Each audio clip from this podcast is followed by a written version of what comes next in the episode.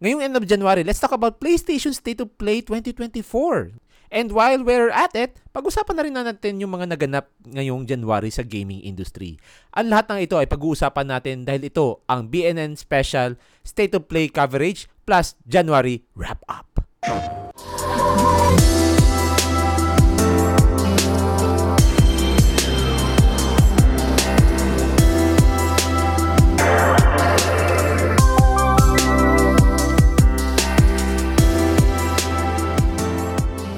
Kumusta up everyone at welcome ulit sa another episode ng Backlog na naman Budulcast. So we are now covering BNN Special number 13 and this is Tito Tej. And ulian dito si Ate Cass. Alright, so ngayon, um, if you're aware, um, ika-cover natin yung ano, yung state of play na recently lang na broadcast ni Sony PlayStation, Mhm. ano. Pero may mga naganap. Ah, kumustahan muna tayo, Ate Cass? Kumusta ka? Pa- parang ikaw yata dapat Ah, i-kumustahin ko. bakit?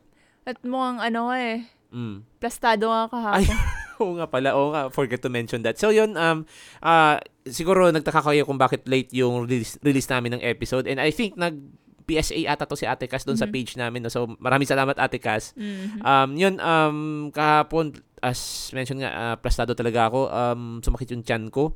Uh, dala, na rin, si- dala, dala na rin siguro ng stress sa work, saka yung, yung, yung I don't know, um, habits or whatever. But, um, Guys, acid is a serious problem. Yeah, a- actually hyperacidity yung nangyari. So, mm, me- medyo ano nga eh, kasi um, may pinakinggan tayong podcast episode relating dun sa ano, sa, Oo. sa lifestyle. So, Ay, in, in fairness, Oo. dun sa, ano, dun sa episode na yun, binalik, parang binalik ko siya, ano nga ba yung mga sinabi dito? So, mm, alam mo ay, oo, ito, mga ano, parang little notes. I think, bina- Mm. ako bumili ng Yakult kasi na-mention yata dun sa, ah, yun. sa secret mm. level na yun. eh. Ah, by the way, shout out kay ano sa The Game Silog Show. So, Mhm. yung secret level nila ni Master RCB, saka si Jasterin Tayag. So, shout, shout out sa inyo mga sirs. Salamat, salamat. Eh, eh, ewan ko kung coincidence to ha, kasi um, I think alam mo yun, parang nag, nag, nag, nagsingil yung katawan ko na, di ka nakikinig ha, ito. Actually, oo, kasi pinapakinggan ka, o makinig ka, tapos ikaw, mm, To- nakikinig ako, be- to- tapos nakikinig ka ba talaga? to be fair, nakinig ako sa episode. Oo. Mm. Oo. Sa episode. Nainis na. Oy, alagaan mo Ah. na nga yan. Nag-aalala ako sa'yo. sige, sige, sige, sige. Saka gusto ko pa rin naman mag, ano, eh, mag-podcast, saka mag, maglaro ng video games. Mm, nakalaro eh. Hanggang, hanggang kahit na-plastado ka nakalaro. Pero yun nga, um, I think deserve ko rin naman yung pahinga. Ah, yun yun nga yung nangyari nung kasagsagan nung, nung, nung broadcast ng State of Play. plastado ako. Hindi ako makareact ng maayos kasi na, namimilipit ako nung time na yun na, nanonood, na- nanonood ng, ng State of Play. Mag-isa And- lang ako. De, technically, sinasabayan kita. Oo pero, nga, pero like, oh. alam mo yun. Kasi nag-alala rin ako sa'yo na ano. So, alam mo yun. Yeah, well, that's true. But uh, yun, um, nag-take tuloy ako ng sick leave sa trabaho. Ah, wala talaga ako sa, sa comfortable na disposition that time to, to really rest or I don't- I don't know. Kasi siguro, ah, I think singil to ng katawan sa akin kasi stressed talaga ako for the past several days. Eh, Um, nag-all-nighter ka. yeah, nag-all-nighter ako nung last week kasi grabe yung preparations namin for the uh, opening of classes. And yun, I think reminder bla, ano blatant reminder siguro sa akin ng katawan ko na I, ha- I should have to take it easy. Pero ewan ko ah kasi tumatanda na baga. Tu- tu- Tumatanda tuma- na tuma- talaga tayo. Hindi tum- tayo bumabata. Pag bumabata tayo, Benjamin Bottoms ang well, labas. well, that's true. Oh, kasi ano eh, ano hindi, hindi kasi ano um ewan ko kung mas mabilis yung progression kasi parang konting konting effort lang or konting stress lang sa trabaho parang nagpaparamdam yung katawan ko. Parang hindi Mm, hindi to alam mo kasi, it's, Mm. it's also parang build up siya nung, of the choices you've made way, way Mm. back in your youth, if you Oh will. boy. Kasi, an, hindi, kasi, kasi kung dati, halimbawa, kinakaya mo lang siya, okay Ah, lang siya, mm. and then, me, me- na, narurugado, wait, tama ba? Hindi, hindi, hindi, Bicol yun. Sorry, yung nagagrabe, Napapaldado na lang. Ah, Okay. pa- nagagrabe yung Ah. ano, yung katawan mo. Ah. So parang when you reach the the age na you're you're older and so I think may nagsabi one point na when you're pag sa 30s mo your body sta- slowly starts to Second puberty daw yun eh. deteriorate if you will. Oo. Parang ano, so you have to be careful na. Mm. Kaya, kaya ako nag ever since nag ano 'di ba, nung grabe yung stress ko. Mm. Kasi grabe yung yung yung stress ko nun sa sa bar exam. Pagkatapos nun ano eh inayos ko talaga yung yung diet ko, yung everything kasi Mm. apart from acidity, yun constipated pa, tapos Ah. alam mo yun, the whole the whole package. Oh, kaya yeah, it kind of comes to that. Like, yung hindi na ako nag, as much as possible, di ba? Nung, tanda mo nung ano, nung nagba-Baldur's Gate ako, tapos inaabot akong wee hours of the, ano, di ba, one- um, nag 1 a.m. ako. Eh, kaninong, kaninong kasalanan yun? Ako, kasalanan ko, yun I-admit. Pero bumaba dun yung resistensya ko. Then, Ah. inubo ako yata, ano ng Mm, ano. I see, I see. So, a- parang that- ganon. Eh, we're old, honey. Ta- tanggapin na natin. Kaya, paminsan, as an advice rin to, also to our listeners, Mm. ano, wag wag na tayo magpalampas ng 12 o'clock, hindi na tayo bata. I mean, Pero, siguro, pero unless- marami pa naglalaro. Hmm. Unless kung ano, unless kung mga may bata tayo listeners, in which case, guys, hinay-hinay rin lang kasi tatanda rin. Exception siguro kung graveyard shift ka kasi marami sa ating Ay, mga listeners graveyard shift eh. Siguro, kung ganito na, ang ano niyan is kung graveyard shift ka, you, you get your enough rest. Mm, okay, Gets mo? okay, So, so nasanay naman yung katawan mo on a certain, although medyo, ano rin siya, hindi ko rin, parang, Mm. parang may nagsasabi ah. Kasi may nagsasabi sa akin na, Mm. yung, yung katawan natin, pag, pag, alam mo parang, pag madilim, parang Mm. mas, ano yata, yung, hindi ko sa metabolism or ano, basta yung cycle, Nag-photosynthesize Eh, ba parang- tayo? Parang yung cycle ng bod- yung body clock. I'm not Ah. sure of, ano, kung ano yung specifics. No? Basta yung Mm. body clock natin, yung normally, ang katawan talaga ng tao is sanay pag umaga Ah. gising, ano to. Mm. So, pero sanayan rin naman siya. Mm. Pero it, ang, ang, ang idea doon is dapat consistent yung ano mo, yung schedule mo. Hindi siya yung nababago bigla. Kasi as we grow old, doon tayo nag ano, doon hindi na nakakikeep up yung body natin sa mga gusto Ah. natin. The, the mind is willing but the body Body's is not. weak. Ah. Oo. anyway, so enough about that kasi nade-depress ako. Don't worry, don't worry. At least Ah, you're punta na tayo sa topic. Pero anyway, anyway, so before we dive into the topic, Ate Cas, no, so Mm. siguro basa muna tayo ng mga comments from previous kasi natambakan tayo ng mga comments, guys. Oo. Um, so ibabalik na natin ang ating Dear BNN kasi uh, may mga nag-comments na and maraming maraming salamat sa mga nag-comment and Mhm. react tayo dito sa mga comments nila no. So basahin ko muna tong una. I think nag-comment to dun sa ating episode kung saan nag- I think may isang episode tayo na nag-announce tayo nung ating webcast. Mhm. Na sisimulan natin ngayong month of February eh. Oo. Um, nag-comment dito si Jason Dre. Actually, si kuya to. Hi. Yung kapatid ko to. so, nag-comment lang siya, Zombie 100 Bucket List. I think, Ano sinabi, yan? title niya ng anime, Oo. I think, nire-recommend niya na ito daw yung i-cover natin. Zombie 100 Bucket List. Rin natin sa backlog. Actually, na, na- napanood ko na to. Na napanood ko na to. Ikaw na lang yung manood. Saan mo pinanood? Sa Netflix. May English ba niyan? Yun nga yung ano, kasi most most ng mga anime sa Netflix, walang Funimation. Ah, So, hahanap tayo ng paraan para mapanood mo yung English. ah, sige. Oo. Alam mo naman, Funimation, may, you know, Ah, ang, ang weird ng Funimation. Ah. Kasi, look, I'm willing to pay you with my money, pero hindi siya available sa Re- region lock eh. Oh, US Mm. only lang siya. Yun yung frustrating part. Pero ewan ko kung later down the line, yung, yung anime na to, lagyan ng English dub. Kasi, ah, tulad nung ano, yung Spy Family, may multiple languages siya sa, sa Ah. May voices. Filipino may pa. Filipino pa nga, di ba? May Tagalog rather. yeah. Okay, so yun, um, let's see if we can cover this. Actually, napanood ko na to and I have certain thoughts about this anime. Pero hindi tayo makakapagsimula nito if you haven't watched it. Mm-mm. So, yun. So, next comment na babasahin natin is kay Nigel Cab. So, shout out sa iyo, sir. Hi. Actually, mala- marami siyang comments dito, iba-ibang episode. So, simulan muna natin yung comment niya sa sa Cineblade Chronicles episode natin. Mhm. I think nag-react siya dun sa earlier part ng episode natin wherein shinout out natin siya na nag na-appreciate niya yung Baldur's Gate. So, Aha. hindi siya related sa Cineblade. Aha. Sabi niya, Woy, nag-stop muna ako sa start ng Act 3. Oo. Gusto ko kasi makasama partner ko na matapos yung BG3. Okay na siguro na while magkukuop kami, Act 1 and 2 lang mas-spoil ko sa kanya. anyway, Ay, ay, anong... gusto okay. kong, ah, alam mo, gusto kong ano, gusto kong matry rin yung co-op na ano, yung co-op G- ng BG3. BG3. Yeah, just just to get an idea. Kasi ta- tayo naglaro tayo as single player, right? Ah. so, siguro kung kailan, mag-try Ma- lang, try lang natin. Pero kahit hindi naman natin tapusin. Mm, ma- may, may, may tanong lang ako dito. Um, di ko lang kasi sure kung yung multiplayer dito is dapat separate kayong console or we, you, you can play May on alam ko a may split screen split siya. Ay, okay. So, pwede. Yeah, Oh, pwede. interesting. So, let's give it a try sometime, no? So, yun. At may comment din dito si Ron Tots Gaming, si Ron Razon. So, shout out sa iyo, sir. Ah, nag-comment siya dun sa Confessions of a Returning PS Gamer episode natin. So, sabi niya, um, pati fighting games ngayon, technical na masyado. May pagbilang na ng frames, pati tamang moves na, pa, na pang-punish. Dati, pagkabisado mo 10-hit combo at rolling ni King sa Tekken, magaling ka na. Grabe to ah. React, re- react lang ako dito.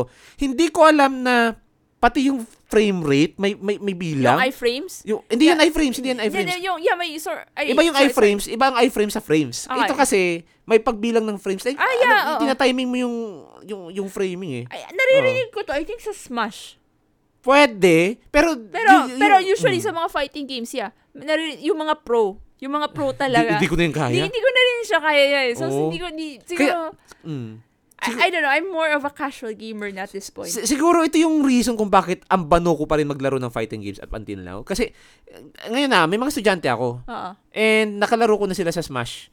Tapos may, ito Smash ta, ah, hindi pa to Tekken. So yung Smash, ang gagaling nila. Hindi ko alam kung saan nila nakukuha yung mga timing na ganun. Honey, bat, bata Yun na nga, sila. yun na nga eh, yun na nga eh. Hindi ko, yun something, na, tumatanda na talaga tayo. In the same manner, in the same manner na sa Tekken, may mga, di ko alam na may ganito pala. So, Hmm. I ko, ako naman, I was led into thinking na basta kabisado mo yung combo, goods ka na. Ngayon, hindi na pala yun enough. You have to fr- you have to count the frames na. Wow, hindi ko na yun alam. Di ko alam, parang siguro, ka- sa, siguro kasi sa tagal nilang naglalaro pa practice, parang Oo. nakikita na nila yung ano, yung, okay, at this point, ganito na yung ano, yung, Mm. yung halimbawa, height nung ano, nung, nung sipa, halimbawa. Ah. Parang ganon. So, so pwede ako mag, halimbawa, umiwas dito or what, or tatamaan na ako dito. Parang ganon. Mm-mm. Gets mo? Parang yun na yung, dun, dun sa tagal nila, yun yung tinitraining nila. Tayo kasi mga ano tayo, fun and friendly competition lang. Pero granted, ang frame rate talaga ng fighting games ever since, nasa mi- bare minimum na yung 60 FPS eh. Mm. So, kung ngayon yung fighting games nag more than 60 FPS, wow, galing nila.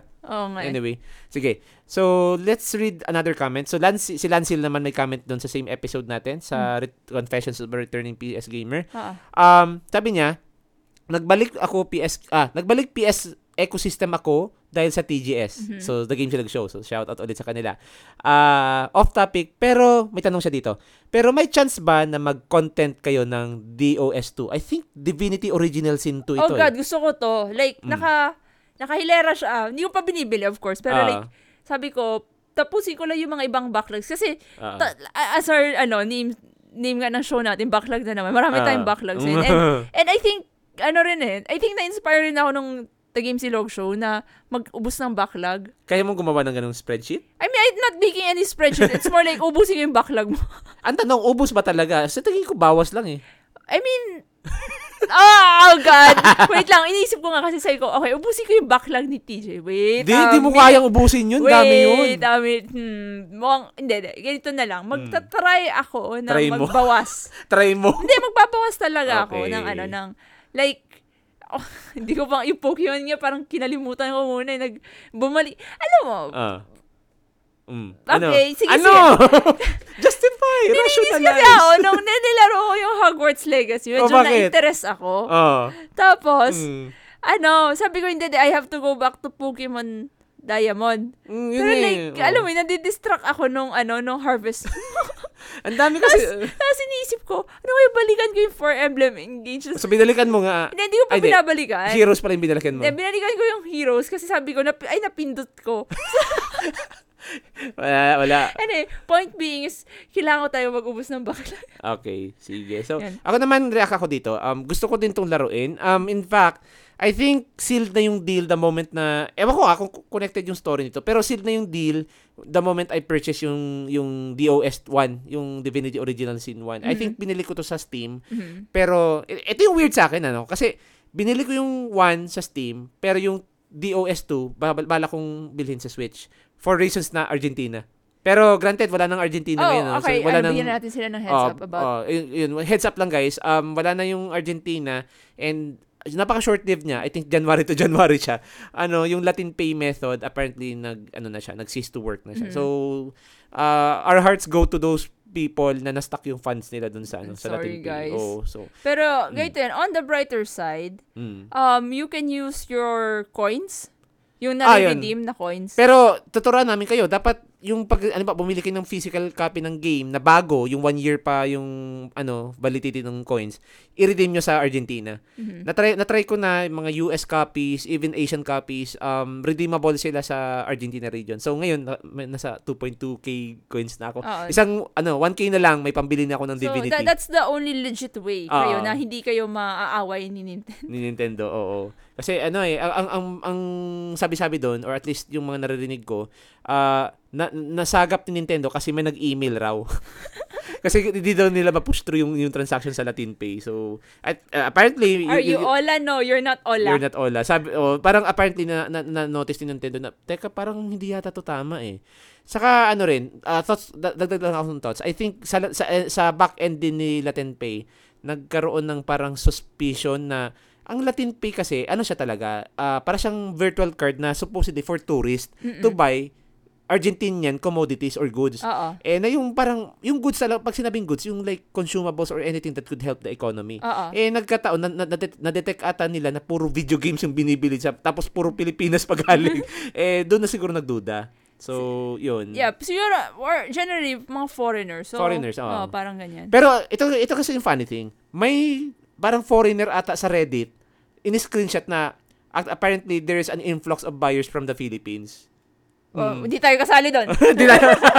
Ako hindi ako hindi ako nag-try, hindi ako nag-try. I mean, ako kasi more of for security reasons. Mm, yung medyo, passport kasi yung medyo, requirement. oo, eh. yun, yun. So yun yun. Anyway, balik tayo dun sa ano sa usapang Argentina. So yun yung ah, may balak din kami nitong i-cover yung Divinity Original Sin 2. Ah, but since yun nga nasa Baldur's Gate hell pa rin ako, eh, buti pa si Ate Cas tapos niya na. Pero ako Babalikan ko ulit yan eh. Oo. Pag may pera. pag may pera. But, yun nga, um, siguro after playing Baldur's Gate 3, magbe-break muna ako sa sobrang haba na games kasi ang haba talaga nitong BG3. Yeah, But- I feel you. Mm, but rest assured, covered namin to sir. Oo. Oh, kasi um, looking forward din kami sa game na to. Saka curious ako sa other games ni Larian Studios. Mhm. Alright, so basahin na rin natin yung tong other comment naman. Balik tayo kay Nigel. Oo. Pero ito naman, um, I think sa ano din, dagdag tong comment dun sa, ano yan, yung sa PlayStation. I think sa ano din to, sa, ewan ko kung sa, sa Facebook niya ata, ewan, sa Facebook ata to. But anyway, ang sabi niya dito, uh, I prefer, ay, regarding on which I prefer, visuals over performance if the game is like an RPG, like uh, Red Dead Redemption 2. Mhm. But not to the point na gagapang na yung performance, more of balance kumbaga. if Mm. uh, FPS games naman ang lalaruin, performance over graphics. Which makes sense. Um, Ako kasi talaga, pagdating sa pag, pagdating sa mga yung action pack games, like yung kailangan ng reflexes, dapat Ah. frames per second ang ay ano, performance yung yung priority. Oo. Pero gets ko siya dito sa ano, sa alimbawa sa RDR2. Ah, maganda yung visuals ng RDR2. Nakita ko na yung mga ano niya, gameplay, yung mga gameplay niya. Ang ganda talaga ng So, visuals. so ano basically, Mm. ang makikip up yung system mo, hindi yung... Oo. I, di- I think Hindi, like, both lang. eh. para, para ma-achieve mo yung both, gets Mm. mo? Like, both the graphics and the performance. Parang, you can you kind of have to up your system. Ay, oo, Parang ganyan. definitely. Kasi, I, gets ko rin. Kasi pa minsan, parang sayang rin yung visuals. Kasi parang, alam mo, aesthetically pleasing siya. Hmm, that's true. Oo. So yun, um same um ganito din naman ako probably. Pero ako naman kasi nasabi ko na nasabi ko na yung P- PS ako doon sa previous episode. So siguro listen to that episode guys, yung sa Confessions of a Returning PS Gamer. Mhm. So konting housekeeping na rin yun. Alright, so I think ito na yung mga comments natin. So maraming maraming salamat guys sa mga nag-comment. Uh, once again, dun sa ating mga listeners, feel free to comment as well your insights or reactions to our episode. Ano, uh, mapa flagship episodes man or even yung aming BNN special or kahit yung mga guiden. Ano, Mm-mm. So, babasahin namin yan sa show. Alright, so let's dive right into the topic na. So, ang una nating itatakil is yung PlayStation State of Play na brinodcast last uh, Thursday. Aha. Thursday, technically, sa... Tama. Hindi, Ay, Thursday sa Thursday atin. sa atin, saka Wednesday Wednesday sa, ano, Wednesday sa US. Oo. No? So, yung mga games na na-cover dito, so let's start off with the first one. Yung unang pinakita, ito, ilang beses na ito pinakita eh, so hindi na natin to masyado i-discuss. Yung Ah. una is Helldivers 2, Oo. which finally got a release date ngayong February. 8, 2024, no? Pero more than just that, ang pinaka isa sa mga pinaka hinihinday talagang releases ngayong year is yung Stellar Blade. Ooh, the Korean game. Oh, the Korean game. Now, um react lang ako. Finally, may voice acting na siya na Aha. English kasi 'di ba yung yung una niyang presentation is naka-Korean pa. Oo. And uh, ang ang ve- ang beta name nito previously was Project Eve. Gets ko na kung bakit Project Eve kasi apparently yung bida dito is si Eve. Eve. Oo. So, I'm not sure kung parang may biblical references eh kasi may narinig akong Adam doon sa sa game. Parang may narinig Oo. nga. So, I'm thinking may ganun na parang nire, nire, ni- ki- It's going kinokorel to be another near automata. parang ah, parang Nier Automata kasi yung dating eh kasi 'di ba ano eh post Apocalyptic. apocalyptic dystopian era na ah, ganun din yung theme eh save humanity reclaim human ano yun? reclaim humankind Parang ganon. o re- reclaim earth for humankind di ba oh so yun yung Aesthetically, to- Mm. ano, trip ko siya because it's it's a bit of a change. Mm. granted, it still, uh, Mm. explain? It still looks very Korean. Oh, mo? agree. Yung, yung, yung aesthetic niya, which, which is like probably a good thing kasi mas, mas na, Distinct yung style. distinct, oh, distinct yung style. Yun Mm. yung masabi ko dito sa kanya. Pero, I, I don't know, I can, sa- sadly, I don't think I can play this, which is sad. I mean, ano to eh, action RPG, to eh. yeah, medyo, Mm. ano na, ang delaylo na ako masyado. I mean, I have Genshin, pero iba naman Oo. ang Genshin eh. Pero ano, um, Pero, so, i-ano ko to, mm. i-backseat ko to, backseat mo. Okay, maglalaro. Yes. Okay. So, yun, ano nga, um, masyadong, ano talaga, uh, even, even yung, yung opening music doon sa, sa Stellar Blade, sabi ko, parang ano ah, parang talagang Kichi Okabe yung dating, yung parang may, may boses. Oh, tapos yung yung yung action scenes, although distinct lang talaga yung yung style niya, talagang parang pang Korean manhwa yung style. Mhm. Oh, pero may isa akong nasagap dito na parang medyo red flag kasi Ah. napansin ko nung, nung kasi ano to eh, gameplay trailer tong pinakita. In-explain yung kung you play as Eve, ah ito yung May mundong. Oh, yun nga, yun yung red red flag slide. Sabi ko, mukhang may fetch quest eh kasi may nakita ko doon na doon na area na part ng trailer na parang you, you gotta save my sister. Oh, Oh, oh, oh, Pero, pero I mean, I hope, ano, Mm. I hope lang na, ano siya, it leads you to a deep, deeper story. Mm, siguro ganun. ah, parang ganun. kung kung may mga fetch quest man, hindi siya yung pu- purely fetch quest May sinabi naman nun na optional yung mga iba, you don't have to do it. Pero alam mo yun, parang kasing, Red flag pa din yun eh. pag sinasabi every time na you don't have to do it. so, parang, fetch quest siya. Oh, pero like, Oo. maano ka, ma, parang the, the off. gamer in you wants to finish all the quests. Parang Okay, ganito, ganito. Kung fetch quest man yan, ah, as Atlicas mentioned nga, no, dapat yung may deeper lore, saka, ewan ko kung mag, ma- mako-call out sila nito ni, ni Platinum Games or ni, ni, ano, ni Yokotaro, no? Kasi, um, siguro, kung matulad dun sa Nier Automata na feel na, pag may natatapos kang isang side quest, parang may kurot sa puso. Kasi ganun yung Nier Automata eh. Mhm. Yung tipong, ano, halimbawa, yung, kahit nga sa, hindi sa Nier Automata, eh, kahit sa Nier Replicant, ganun din, yung Mhm. tipong, ano, pag, halimbawa, can you find my son? Tapos mala naman, na, patay, na patay yung, na. patay na. Tapos Yeah. bigla magpe-play yung sad music, di ba? Yung ganun. Sad violin. Oh, anyway, uh, siguro, a more deeper version of that, na something may, may relevance din sa lore, mas Ah. better sigurong ganun. So, yun, um, yun yung Stellar Blade. And Stellar Blade is uh, coming on PlayStation 5 sa April 26, 2024. 2024. Iniisip ko nga, eh, ano, gusto ko tong i-day one release sa PlayStation 1. What? Ha? Anong ha? Iniisip ko pa lang. Isi, hanggang sa isip lang. Grabe. Tinitig, tinitigan mo kaagad ako ng matalim. Pag-iisipan ko rin. Pag-birthday ba ako kan? Honey, nagbigay na akong happy birthday. Valentine's yun. Hindi! Ako nag-decide, tapos ako pa, ano, ano, sa sa na, kikiliting kita. Sorry na. Anyway, kala ko pa, Pag-iisipan ko. kala ko Valentine's gift yun. Hindi, sabi ba ako, honey, advance happy birthday. Ay, pakarinig ko happy Valentine's. sige na nga, sige na nga, let's proceed. So, yun, sige, sige. So, yung next na, ano, na item. So, yun, ah, this is a Sonic game. Pero, I think this is Remaster? more on, hindi, hindi siya remaster. Mukhang it looks like a, a, a brand new game eh. Kasi, Mhm. um, ang title nito is Sonic, Sonic Shadow Generation. Um, ano kasi siya eh, ah, ah, ah, yung una kasing part ng trailer, pinakita si Sonic, pero mas Hmm. nakafocus kasi yung trailer kay Sha- Shadow ba yung pangalan ng...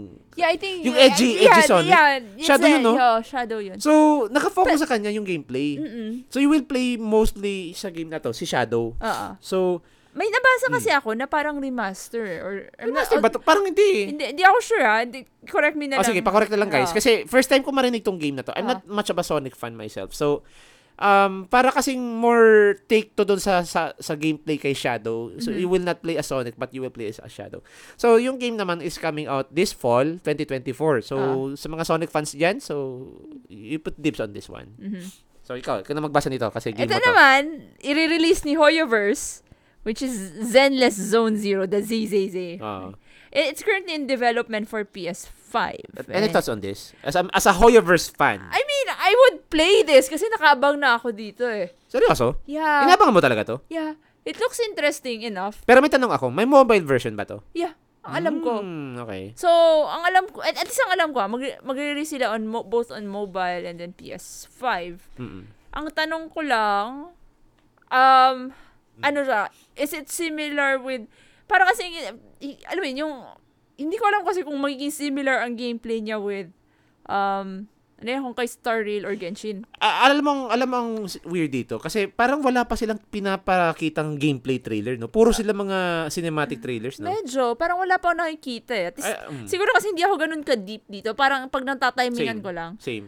Oo. And, be, ganito kasi, Genshin currently is a little bit stale.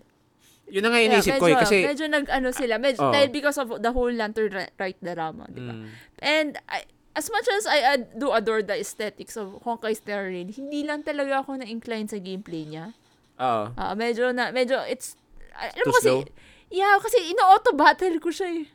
Gets mo? Pero ma- mag-react ako dito sa Triple Z ah, dito sa, dito sa game na to. Ah. Kasi first time ko makita, finally, medyo brinake na ni Hoyoverse yung, yung, yung cycle ng pagiging freely design nila. Yung parang malagenshin yung art style. Ah. Kasi inaasa kasi 'di ba yung Honkai Star Rail supposed to be medyo space chuchu Oo. science fiction na Pero Pero it's just Genshin may in gen- space. Oh, gen- parang may Genshin pa din yung aesthetic. Pero ako ah, ano, co- commend I, I will commend yung sa Zenless Zone Zero nila. Ah. Ma- mas sci-fi na yung aesthetic ng Ah, ah. characters. It's, wala na yung mga parang freely flowery designs ng ano Ah. ng Genshin. So, I, I oh. would still, ano, ano lang, it's of course free to play pa rin ako dito. Kasi Siyempre. normally, I, Ay, I di wait, ka magdidilis? Hindi muna ako mag-delis unless, Yeah. unless, ito kasi, you know, free games, yung mga free-to-play games, it has to earn my trust. Wow. Diba? Like, uh, yes, I will make this good for you. Which, ginawa naman ni Genshin up until this point, which, Mm. kaya hindi na ako nagde-dailies ulit. ah. Dailies o dilis? Dailies.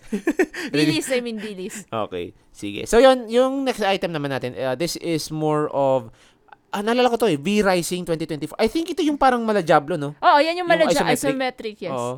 So, akala ko nga nung una, Diablo. Diablo 4 na Kaya nakita expansion. natin yung ano yung V, akala natin, ay, ano Diablo to, Diablo 5. oh, same. Akala ko Diablo 5. Sabi ko, uy, kaka-release na ng Diablo 4, may Diablo 5 agad. Pero, yun, um, apparently this is an, as an isometric action RPG. So, wala akong masyadong ibang thoughts dito apart from napagkamalan ko siyang Diablo. Same. Oh, pero, It, interesting, but New you know. I, I think I'll wait na lang for more information Oo. before I decide. mm, sa, wala pa siya masyadong lore exposition. Parang gameplay ata yung pinakita, no? More or less, Oh, yeah. yun lang. So yun, um now yung next naman na item is yung uh, Dave the Diver which is by the way uh, available na siya previously sa Steam saka sa Nintendo Switch. I think it's coming this time to PlayStation 5 sa May 2024. Ooh. Now ang ang pinagkaiba nitong release na to uh, Tikas uh, as opposed to the previous ano releases. Mm-mm. Dito may ex- parang DL, may DLC silang pinakita, parang Ah. colla- collaboration with Godzilla. Not sure kung nakita mo doon sa trailer. May may may part baga doon na parang may nag-emerge doon sa tubig. Wait, yun yun? Yun yun, Godzilla yun. Huh. Di ba kan, oh, kung, Oh, I mean, nakita pero hindi nag Godzilla yun. Nap, napasigaw ako, Gojira, pero sa, sa isip ko lang kasi masakit yung chan ko noon eh. pero, yun. Okay, so yun, may, I'm, 20, I, oh, I, I don't know. I mean, para ko explain. mm, Para kasi mas maganda siyang laruin sa handheld. Like sa Steam or sa sa Steam Deck or sa sa Switch. sa Switch. Oh, actually, pang Switch tong game na to. Oh, pero I mean if you're after the trophies, I guess Mm. depende kung anong ilabas nilang trophies. Oo. Ako, ako, willing akong itry ito. Medyo, medyo kinukulit ako ng game na to kasi wala akong balak bilhin to. Pero, may, mas, may, Para, may, parang may, vibe ko siya eh. Oh, saka may hype yung game na to eh. Ah. Despite being an indie game. Um, gusto ko siyang laruin din, yung Dave the Diver. Medyo ano siya eh, ah, medyo ka, may isa pang game na indie game na parang pinapantayan siya, yung The Dredge. Narinig ko Oo, yeah. medyo similar silang dalawa, pero mas parang may, mas may ingay itong Dave the Diver. So, Mm-hmm. gusto ko itong subukan sometime. Sige. Right. So, yung next item natin, ah, pinakita dito sa State of Play, yung Silent Hill. Ooh. Ah, actually, let's talk about two Silent Hill games. Okay. Pero unahin natin yung free game kasi It's this is actually a, a nice treat. Ito ito Yeah. Mm. I wasn't expecting this. Silent Hill the, yung short message. Oo. Pero I think kasi the fact that it's free I think mas maha, ma, maano lang talaga siya, maikli lang talaga yung Mhm. gameplay niya. And apparently may nakita ako sa mga PlayStation groups na tapos na nila yung game. Oo. And ah kung tama ang ano ko kasi di ko pa 'to nasisimulan, dina-download ko pa lang sa PlayStation ngayon. um kasing haba niya siguro yung yung demo yung demo game na nirelease ni Kojima way back, yung PT, yung parang spiritual successor ng Silent Hill. Aha. Ah, baka kasing haba niya. I don't know. For- pero for those listeners uh, na na-try na, na, na-try na nila to, Mhm. so give us an idea guys, no? Mhm. Pero syempre without spoiling anything kasi lalaruin ko pa. okay. Pero ang medyo ano dito, cherry on top talaga dito, yung Silent Hill 2 remake. Ooh. Which is by the way still in development. Um I think ngayong, ngayong year 'yon. In development yung Oh, year. pero nakita mo yung yung yung year. Wala, wala. Wala Na- nakalagay? Wala. In- ang, at least wala akong napansin na. Kasi ang nakita ko lang is it's still in development. Para kasi meron eh. Pero ano, um previously kasi may may news item na I think kasabay siya nung sa Me- Metal Gear Solid Delta. Um may may kumakalat na news, hindi na siya rumors ha, news talaga. Oo. I think sa PlayStation, I think hindi nga news eh, parang nagpakita siya sa news sa, sa PlayStation website nila na apparently uh, Silent Hill 2 remake is also um, dated for 2024 release alongside uh, Metal Gear Solid Delta. So ako naman um, medyo ano ako ah kumakapit ako dun sa hopes na ay this will still be ano will- this will still be uh, a 2024 release. But um, ano, now that you mention it, wala din ako maalala may 2024 na nakalagay doon. Is it that Konami is playing safe na pwedeng ma 2025 to? Sa tingin mo? Depende kasi, I think, bina, they're testing the waters kung saan, para alam mo, titingnan nila saan nila best na i-release kung i-2025 nila or 2024. Pero the fact na nandun na sa PlayStation website, pwedeng oo, oh, di ba? pwede. But there's also, they're also probably still in, alam mo, they're still tweaking the game. They're still doing, well, in development. I, I'm you will. thinking, I'm thinking So, nga, ah, sige. In case na may, ano, may aberya, Hmm. pwede na isabihin na 2025. Mm, I'm thinking nga na I think itong nirelease nila na ano, itong Silent Hill the short message. I think this is your this is them testing the waters. eh. Oo. Na baka ah, depende sa player feedback, doon sila gagawa ng mga tweaks sa Ah. Silent Hill 2 remake. Pwede. Oo, so yun. Anyway, ah yung ano naman next item. Ito medyo ano to, ah, coming from the creators of BioShock. So Yeah. Judas ah medyo BioShock talaga yung gameplay niya. Even yung yung ano niya, yung yung yung aesthetic niya. Oo. Uh, it reminds so much of BioShock. Naalala ko si ano, sino ba yung sa BioShock Infinite? Si, Si, yung girl? oh, si Elizabeth. Yun. Ah, yeah. Yung art style niya medyo nagmamar- nagmamatch dito sa game na to. eh. So, um, ikaw, Ate Cass, anong thoughts mo dito sa game na to? Y- Bioshock ang unang pumasok sa isip. Kasi, well, I haven't played the game. Ah, Pero nakikita ko na siya every now and then sa Watch Mojo. ah oo, kasi Ah, nandun siya sa mga top. top, top, yeah. So, yeah. Sabi ko, oh, Bioshock. Mm. Parang ganun. Pero, 2K yan, di ba? 2K? 2K 2K games? ba Parang 2K games ata eh. I could be wrong. I could, hindi, I don't think it's 2K. eh. Pero ano siya eh, pero pa, para siyang sa- sa- similar with, ano yung isa, yung, kung may Bioshock, may board, Borderlands ba yun? Hindi- I forgot. hindi yata Anyway. Ah, pero, I mean, it looks nice, pero hindi naman siya top priority for me. Mm, Parang same, ganun. Anyway, so yun. Um ngayon uh, we will be we, we will be mentioning two VR games. Yung Mhm. isa uh, Metro Awakening VR. Familiar to sa'yo. Ako kasi wala akong idea dito sa ano. Metro, hindi ko pa nalalaro ang Metro, pero ma- isa to sa mga binubudol sa Nintendo Switch eh. yung Metro Redux, Metro 20 20 something, hindi ko pa kasi na ah, ano to. Pero Ah.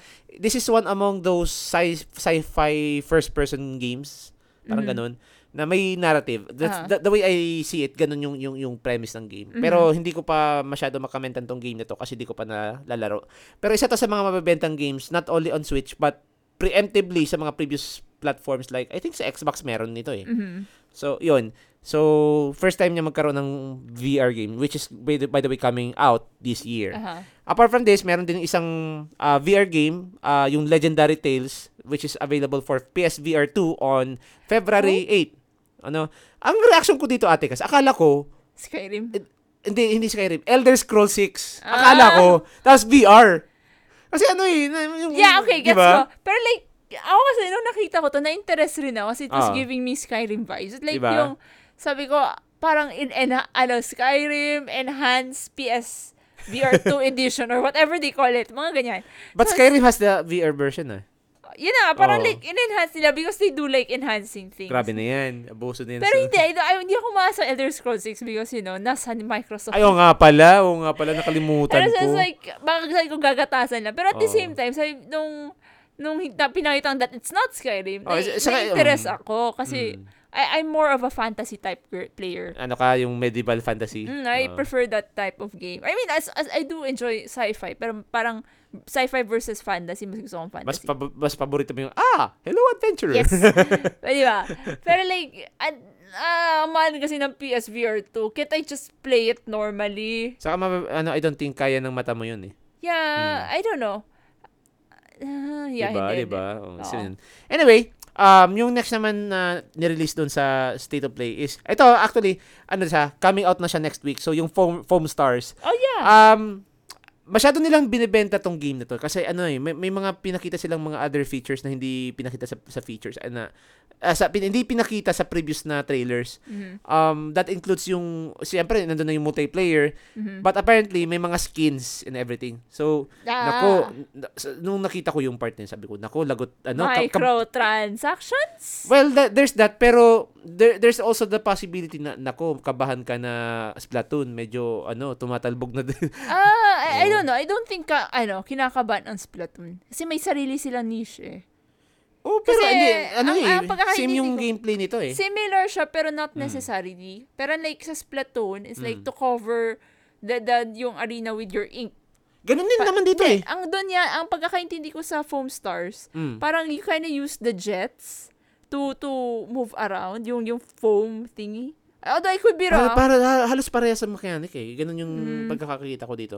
Ano lang, may may mga additional features lang sila na probably wala dun sa ano sa sa sa, sa Splatoon kasi mas mas customizable dito yung characters mo eh. The way I see it. Okay. Pero di rin ako makakamit sa Splatoon kasi well, di ko pa nalalaro. Pero para kasing wala akong na-observe na customizability sa Splatoon na ganitong same level sa Foam Stars. So Mhm. tapos ito pa, hindi lang siya lock sa sa isang console. Oo. Kasi alala ko, kung, kung, kung tama yung memorya ko, I think magkakaroon to ng PC release eh. Sa tingin ko lang. Correct me if I'm wrong. Pero yun, um, Foam Stars. Foam Stars is coming out next week. Hmm, Yan. Hum, hum. Ham-ham. Alright, so yung next naman is yung Dragon's Dogma 2. So, Ate Kas, before I share my thoughts, any thoughts on this? I mean, honestly, interesado ako just because someone said there's romance in it. Seryoso ba talaga? Meron sinabi? Hindi, Parang may maalala nagsasabi ah. May nagsasabi lang na, alam mo, nadaanan ko and then nagsabi there yung romance. Mm. I don't know how, how ano ah, kung confirmed na talaga yun. Pero like, no, doon na-pick yung interest ko when someone said the R word. like, uh, there's romance in the game. Yes, please. Pero ano, my full attention. pero Capcom to ah. So, I'm not sure kung paano ba ang atake ni Capcom yeah, dito. yeah, I guess. Kasi, Kasi, mm. Kasi it's not more, it's not really their style. Eh. At least Oh, wala. ja- ja- ja- ano to eh, Japanese company to eh. Baka iba yung iba Ba- yung take ng romance nila baka dito. yung, yung pang persona style. Oh, yung ganun lang. Wala, Ah, wala silang ano, wala silang mga yung very deep NS, na ano. ano, mga NSFW yung I, I, pang I'm not expecting for NSFW. I just Ah. expect yung kahit yung ano, yung persona style, yung yung Fire Emblem style. Alam mo yun, yung mga ganun lang. Hmm, Simple okay, lang. okay. Oo. Ayaw nga pala, nag-work pala yun sa'yo. Oo, basta ganun na. Okay na ako dun. Okay. Um, ako naman, thoughts ko dito, um, it's the core, the, the core mechanic or core, gameplay of the game still there. Yung may mga colossal kayong kalaban, you Mm-mm. even mount them, you, you, you slice them off, mga ganun. Oo. Um, pero ah, react lang kasi ako dun sa may ewan ko rumors pa lang naman pero may may lumilitaw kasi yung rumors na apparently uh, Dog, Dragon's Dogma 2 will be released for the PlayStation 5 pero cap lang siya sa 30 FPS. Mm-mm. Ngayon naman, parang nadala, napadalawang isip ako doon nung na- narinig ko yung rumor. Mhm. Pero nung nakita na natin sa State of Play, tinatry ko siyang i-analyze visually para talagang 30 FPS eh.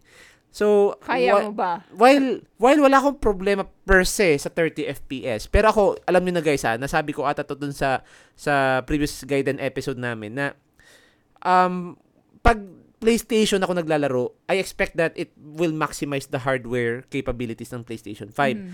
So, yung 30 FPS on a PlayStation 5, medyo deal breaker yun sa akin eh. Na, siguro ito din yung rason kung bakit up until now, hindi ko pa rin matapos-tapos yung Bloodborne. Kasi 30 FPS yung Bloodborne sa... yun, PS4 yun ah. Pero, a PS4 game running on a PlayStation 5, I should have expected as much na mag... At least mag 60 FPS man lang. Um, one of the reasons din siguro to kung bakit takot akong subukan yung Red Dead Redemption 2 Oo. sa PlayStation. Pero I'm not sure, meron na bang patch na 60 FPS? Kasi ang alam kong may 60 FPS na, yung Red Dead Re- Redemption 1. Wala pa narinig sa... Oo, yung 2, wala akong, su- or di ako sure. Mhm. So, keep me posted guys kung ano yung update nyo dito. Um, medyo, ano sa akin to, skip sa akin ang Dragon's Dogma 2 sa PlayStation. But, kung 30 FPS lang din naman ang ipapromise nila, well, Steam Deck ko na lang to laruin. On the go pa. Hmm, diba? Oo nga. So, ikaw, anong thoughts mo? Ay, nag-share ka na ba dito? Ah, yun na. Sabi Ayun. ko, parang interesado ako just because yun na may romance. Pero ako, ano ah, napaka, napaka Capcom game talaga dito. Um, even the core gameplay, it reminds me of Monster Hunter talaga. So, Yeah, Mm, oo. diba, diba? Oo. so looking forward ako, pero will not be prioritizing this on my list kasi medyo na off ako dun sa 30 FPS na PlayStation release. Pero yun, um, might get it on Steam instead. Tingnan natin. Okay, so next game, um, to, ah isa, isa to sa mga mabibigat na release sa PlayStation 5. Oh. Rise of the Ronin, which is coming out Also, Ayun nga pala, napo- nakalimutan kong i-mention, no? Dragon's Dogma 2 is coming out March 22, 2024. Ah, ah, ah. oh, yun pala. so Yan. I would ask you, ah, I would ask you, Ah, Dragon's Dogma 2 Ah. or Rise of the ay, Rise of the Ronin ako. Ah, sige. Mm, Rise of the Ronin ako. yan, ah. Oo. Kasi, ito talaga, Wala ano na, akong maririnig na daw, honey, the weather's nice today. Ay, hindi. Ay, wait. Depende siguro kung... Anong depende? hindi, hindi. Hindi. O, sige, sige, Rise of the Ronin. Ihintayin ko na lang yung sale ng Dragon's Dogma 2. There, happy? Yes. Oh, sige, sige. So, yun. Rise of the Ronin, uh, which is coming out March 22 din, 2024. Um, paano ba? Ako na muna. Ikaw na Um, muna. Marami kang thoughts dito. ano eh, um, Bakumatsu era yung setting. So, Mhm. this reminds me, oh, sa- Samurai X ang setting, ha? Um, Shinsengumi's era yan, di ba? oh, Shinseigumi. Kasi, yun yung, ano, yun yung clash ng mga, ano yan, yung mga imperials, na Yeah. imperial, imperialist. So, ano, um, I, sh- I, I kinda expected na magkakaroon tayo ng Ghost, mala Ghost of Tsushima gameplay. And, boy, did, they did not disappoint. Kasi nakita ko yung, pinakita yung gameplay trailer eh. So, Oo. May pinakitang combat doon na it reminds you of Ghost of Tsushima in a such a way na you can break stances, you can create, you, you can do stances. Mm-mm. May mga stances na powerful against another. Haha. Tapos you can parry. Oo. Ang difference lang is mas fast-paced to, mas weeb pa to kaysa sa Ghost of Tsushima. Honey, you're Oo. having so much fun. Yun na nga eh. Kaya Actually, medyo, ako oh. personally na-excite Mm. ako just because I I like watching you play yung mga samurai games. Ah, talaga? Kinda, it's kind of fun. Bakit, bakit? Ano ba meron pag naglalaro ako ng Yeah, mga alam mo samurai yun, yung mga ano mo, the weeb things mo, Han. Yung ano, yung, ma- yung mala ano, ah, sino ba yun? Si, sino ba yung, Ah, sino, yung actor. yung actor? Si, wait, yung sa, sa, sa, Sa- sa, sa- Dallas Samurai yun. Then, eh. oh, Ah, wait lang. lagi siya na, na, nakakast pag anything related to samurai or ano eh. Yun, nakuha ko na yung pangalan, visit. Si Ah. Hiroyuki Sanada. Oh, yeah. Hiroyuki Sanada. Sanada, yeah. Yun. Pa- so, so, natutuwa ka sa akin manood kasi nagmamala Hiroyuki Sanada ba ako? Like yung mga, Yes! Yes. Hey! Katana ose! Osei! Yung ganun. Yes. It's kind of fun. Actually, kasi parang inaano mo yung nagpo It's kind of like your voice acting. So, na-entertain ako. Ojiro! Bakero! Ganun. Yes. Katana ose! diba? Yep. So, yun, um, ako nga actually, uh, content tangent lang. Kasi na- na-mention natin si Hiroyuki Sanada, no? Mm-hmm. So, kung gawan man siguro ng live action film itong Ghost of Tsushima, or even itong Rise of the Ronin, no? Ano, Hiroyuki Sanada would be a perfect fit for the role. Ah, As always. diba? Parang lagi siya yung go-to guy eh. Oh, siya, siya yung go-to guy pag mga yung mga martial arts Oo. samurai thingy, di ba? Oo. So ito, uh, Rise of the Ronin, looking forward ako dito. Apart from the combat mechanics that was shown on the trailer, super looking forward ako sa traversal kasi open world eh. Mas And I think, mas- minakita ko nasa roof nga siya, di ba? hindi lang roof, nag nag-glider pa, Yeah, di ba? Like, it's not even, okay, fine, sige, ano, suspension of disbelief. Ah, ah. Pwede siya, pero malaking red, kung, kung gagamitan natin ng reality, Oo. Malaking red flag siya sa Bakumatsu era. Feeling ko, ah, ano siya na, uy, may spy, may spy sa taas. Kinda. Di ba? Oo.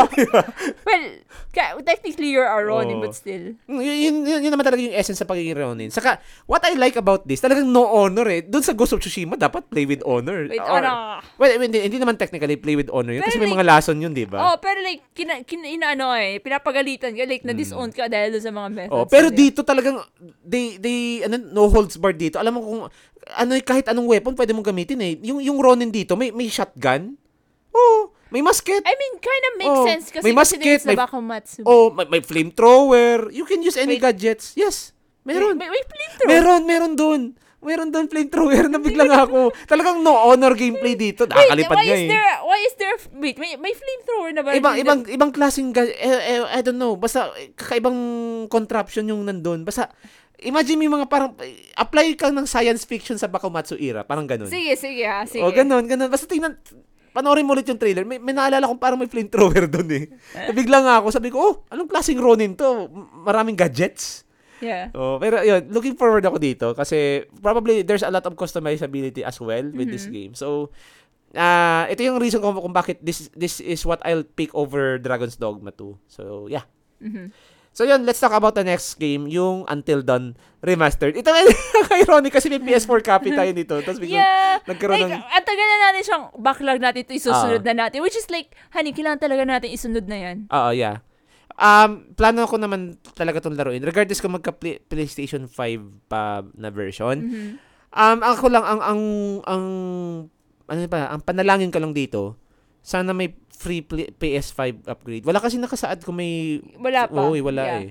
Ang alam na lang natin, may PS5 release siya. Which, by the way, I think mas maganda to sa PlayStation 5 kasi yung mga uh, quick time events doon, probably gagamitan nan siya ng quick ng ano ng Adaptive trigger? adaptive triggers saka yung ano haptic feedback Mhm. which is by the way hindi yun wala nun si PS4. Mm-mm. So doon ako na-incline na kunin yung PS5 version. Na ako naman I'm hoping na may PS5 upgrade to. Kung kung meron man kung wala naman free PS5 upgrade, kahit yung $10 upgrade, okay na ako doon. Aha. So, yun. Um, it's coming out this late 2024. And by the way, good news for PC players. This is also coming out on PC. So, nasa ano na nga siya, Ate Cass? Nasa Steam na siya. May Steam page na siya. Pre-order na? Meron na. Ay, hindi pre-order. Ah, wishlist. Ah, okay. Ah, ah. So, yun. And then, yung ating last two games. Mhm. Hindi, last game na pala. Death Stranding 2. So, medyo mahaba tong presentation. In fact, para na siyang pang spoiler. Medyo, it reminded me actually briefly of yung sa Spider-Man. Oo. Tanda mo yun. Mm.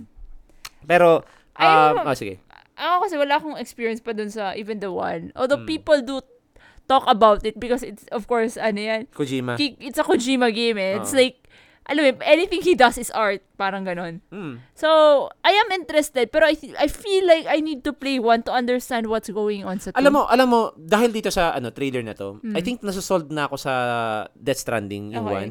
Kasi ano eh, um, palaging, ito naririnig ko to sa ibang podcast, saka iba din na mga nagre-review ng game. Walking simulator talaga siya.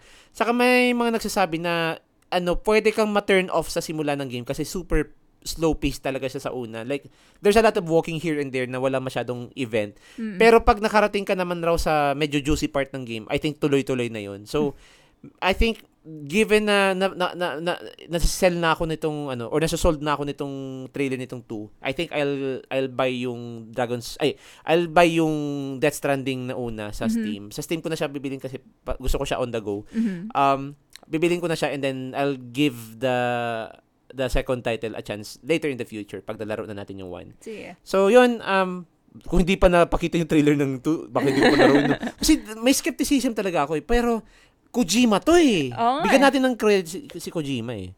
Oo. So, yun. Pero speaking, Mm. since on, on top of this, ano, Ah. this, yung release nitong trailer ng Ah. Death Stranding 2, Mm. meron din siyang re-reveal, di ba? Ayo, actually, ano, parang in development pa rin naman. Pero sinabi niya na parang gagawa siya ng action espionage game. So, is Aka- that Mm. Metal, special successor of eh, Metal Gear Solid? I'm thinking special ano to, parang spiritual successor. Para siyang um tawag nito kasi 'di ba, nung umalis siya sa Konami, I think gumawa siya ng mga parang trial games like yung PT. Mhm. PT was supposedly the spiritual successor for Silent Hill. Oo. Na I think ngayon naman, yung PT I think ginawa na lang parang testing the waters yun to to to release this game na yung in-announce niya baga doon sa previous niyang ano sa previous na Ewan ko kung state of play yun, yung yung OD, alala mo yun? Ah, sa Game Awards. Sa Game Awards. Sa The Game Awards yun. Yung OD, tama, OD yun. no? Ah, OD. Oh, yung eh na-mention pa dito ni Kojima doon sa presentation na they're going to to blur the line between film and games. Mhm. Na medyo oo nga no, kasi kung titingnan mo yung trailer ng OD, medyo nakaka-deceive na siya kung movie pa ba to o game. Alala mo yung parang napaka real life facial expressions ni, ni Sofia Lillis doon sa ano sa Ah. trailer ng OD. Yung talaga makikreep out ka kasi parang robot na parang hindi. Oo. Di ba? Oo. So I think ito yung yung, yung, yung ano, yung, yung PT, that's them testing the waters. Oo. And at the same time, I think itong ah ano, itong itong tawag nito, uh, i-release nila ng quote-unquote action espionage game. I think um magiging ano na to, parang revolutionary na to na I think yung yung OD that's the testing the waters for it Oo. para maging tunay yung yung yung blurring the line between ano uh, film and video games Aha. which is sinabi nila doon quote on quote cutting edge technology na it led some people into thinking is this the the the, the hint of a, of a PlayStation 6 Wow, wow. Hindi pa nga tayo, wala pa tayo sa pro eh. Guys, Oh, calm slim down. pa lang tayo slim pa lang pero I mean, mm, eventually, kung hindi naman niya to i-release agad, although paminsan kasi, it's kinda like, naisip ko, feeling Hmm. ko, mga give it two years, kasi nag, nagsasabi na siya eh. Na it- may Ang- ginagawa sila. oh ang ang, ang estimated release nito either 2026 or 2027 which is kung 2027 naman pwede maging launch title to sa PlayStation 6 Pwede. Or, Diba? Pero feeling ko kasi, mm. I don't know, pang, pang, pwede siyang i-release sa PS5 Pro, for PS5 Pro, Ah. tapos PS6, pwedeng ganon. Pero like, I don't know, it's, it's a little 2024 to, ah, sige, siguro, Oh, pwede, 2020. pwede, pwede, 2026. Pero parang like a bridge between PS5 Pro and PS6. Oh, may may feeling ako parang re-reverse compatibility with the same yung yung ginawa nila sa PS4, PS5. Oh, parang ganon. Oo. But anyway, so yun, looking forward to this, uh, baka maging spiritual successor ng Metal Gear. Mhm. No. So, Ate Cass, before I share my final thoughts on the state of play, uh, uh, ikaw muna, final thoughts. Ah, parang mas marami-rami siyang laman ngayon. Like, at least yung things that took, ay, na, na, na-interest ako. Same. Oo. Last year, kasi I don't know, wala. Ang natatandaan ko lang last year, Yung state of Is- play last year. la, ang tumatak lang siya is Suicide Squad. Oh, kasi yun yung mahaba yung Yun- presentation eh. Yeah, yun lang. Which by the way, by the way, napaka pag-usapan natin to later. Disastrous daw yung lunch. Oh, yeah, nabalitaan ko nga Oh, eh. Pag-usapan natin later. Oo. So yun. So ako naman final thoughts. Ah, agree super uh, Ate Cass. Um so, ah, grabe malaman yung state of play. First time ko makaranas ng state of play na malaman na malaman. Mm-mm. I suppose dahil nan- nandito kasi yung mga hinahanap nating games. Yung Oo. Stellar Blade nandito eh. Oo. O saka nandito yung Rise of the Ronin, no? Saka yung ah, kung, kung i-review natin Dragon's Dogma 2, Until Dawn Remastered, ano pa, yung yung yung ah, anong tawag mo nito? Silent Hill, medyo malaman siya eh, right? Mm. So first time kung hindi makara yung ano, yung kasi in the in the previous state of play showcases, parang ah okay, may isa lang na game, parang. Pero ngayon parang medyo marami-rami. So, happy for the gamers lalo na sa PlayStation 5. And dito ako for the first time nagkaroon ng listahan ng iba backlog for PlayStation 5. Unlike before, puro Nintendo Switch yung nababacklog ko. So, yun. Pa, wait lang, hindi ba pwedeng ano, wala ka munang binabaklag? The weather's nice tonight. Ano, the weather is nice. Yun. Ah. Um, pero uh, last announcement before we end, um, they did mention that they're going to resume state of play sa February 6. Pero I think it's an exclusive uh, state of play for Final, Final Fantasy VII Rebirth, which is by the way coming out now later this month, 29 sa 29th, no? And rumor, ano, ano natin yung rumor mill? Ano yung rumor mill? Ano nga yun? Yung sabi mo may pwedeng ilabas na demo? Ah, yeah. There's a, apparently a rumor na magkakaroon ng room ah, magkakaroon ng rumor. magkakaroon ng demo yung Final Fantasy VII Rebirth. Uh, I'm not sure kung anong date yun. Probably siguro sa sa ano pagbalik nitong State of Play ano. Pwede. Sa February to- 6 din? No, pwede. Oh, I'm thinking na yung demo igagaya nila doon sa ginawa sa Final Fantasy 16 wherein you can play the first chapter of the game Mm-mm. and then transferable yung save. Yeah. Oo. Yun yung nasagap kong ano rumor, no. Aha. So which is hmm, cover natin to Ate Cass. Yes, yes. Sige, sige. So, yun. I think we can transition na sa next part ng ating BNN special, guys. So, ang next natin na i-cover yung January wrap-up. Play that music!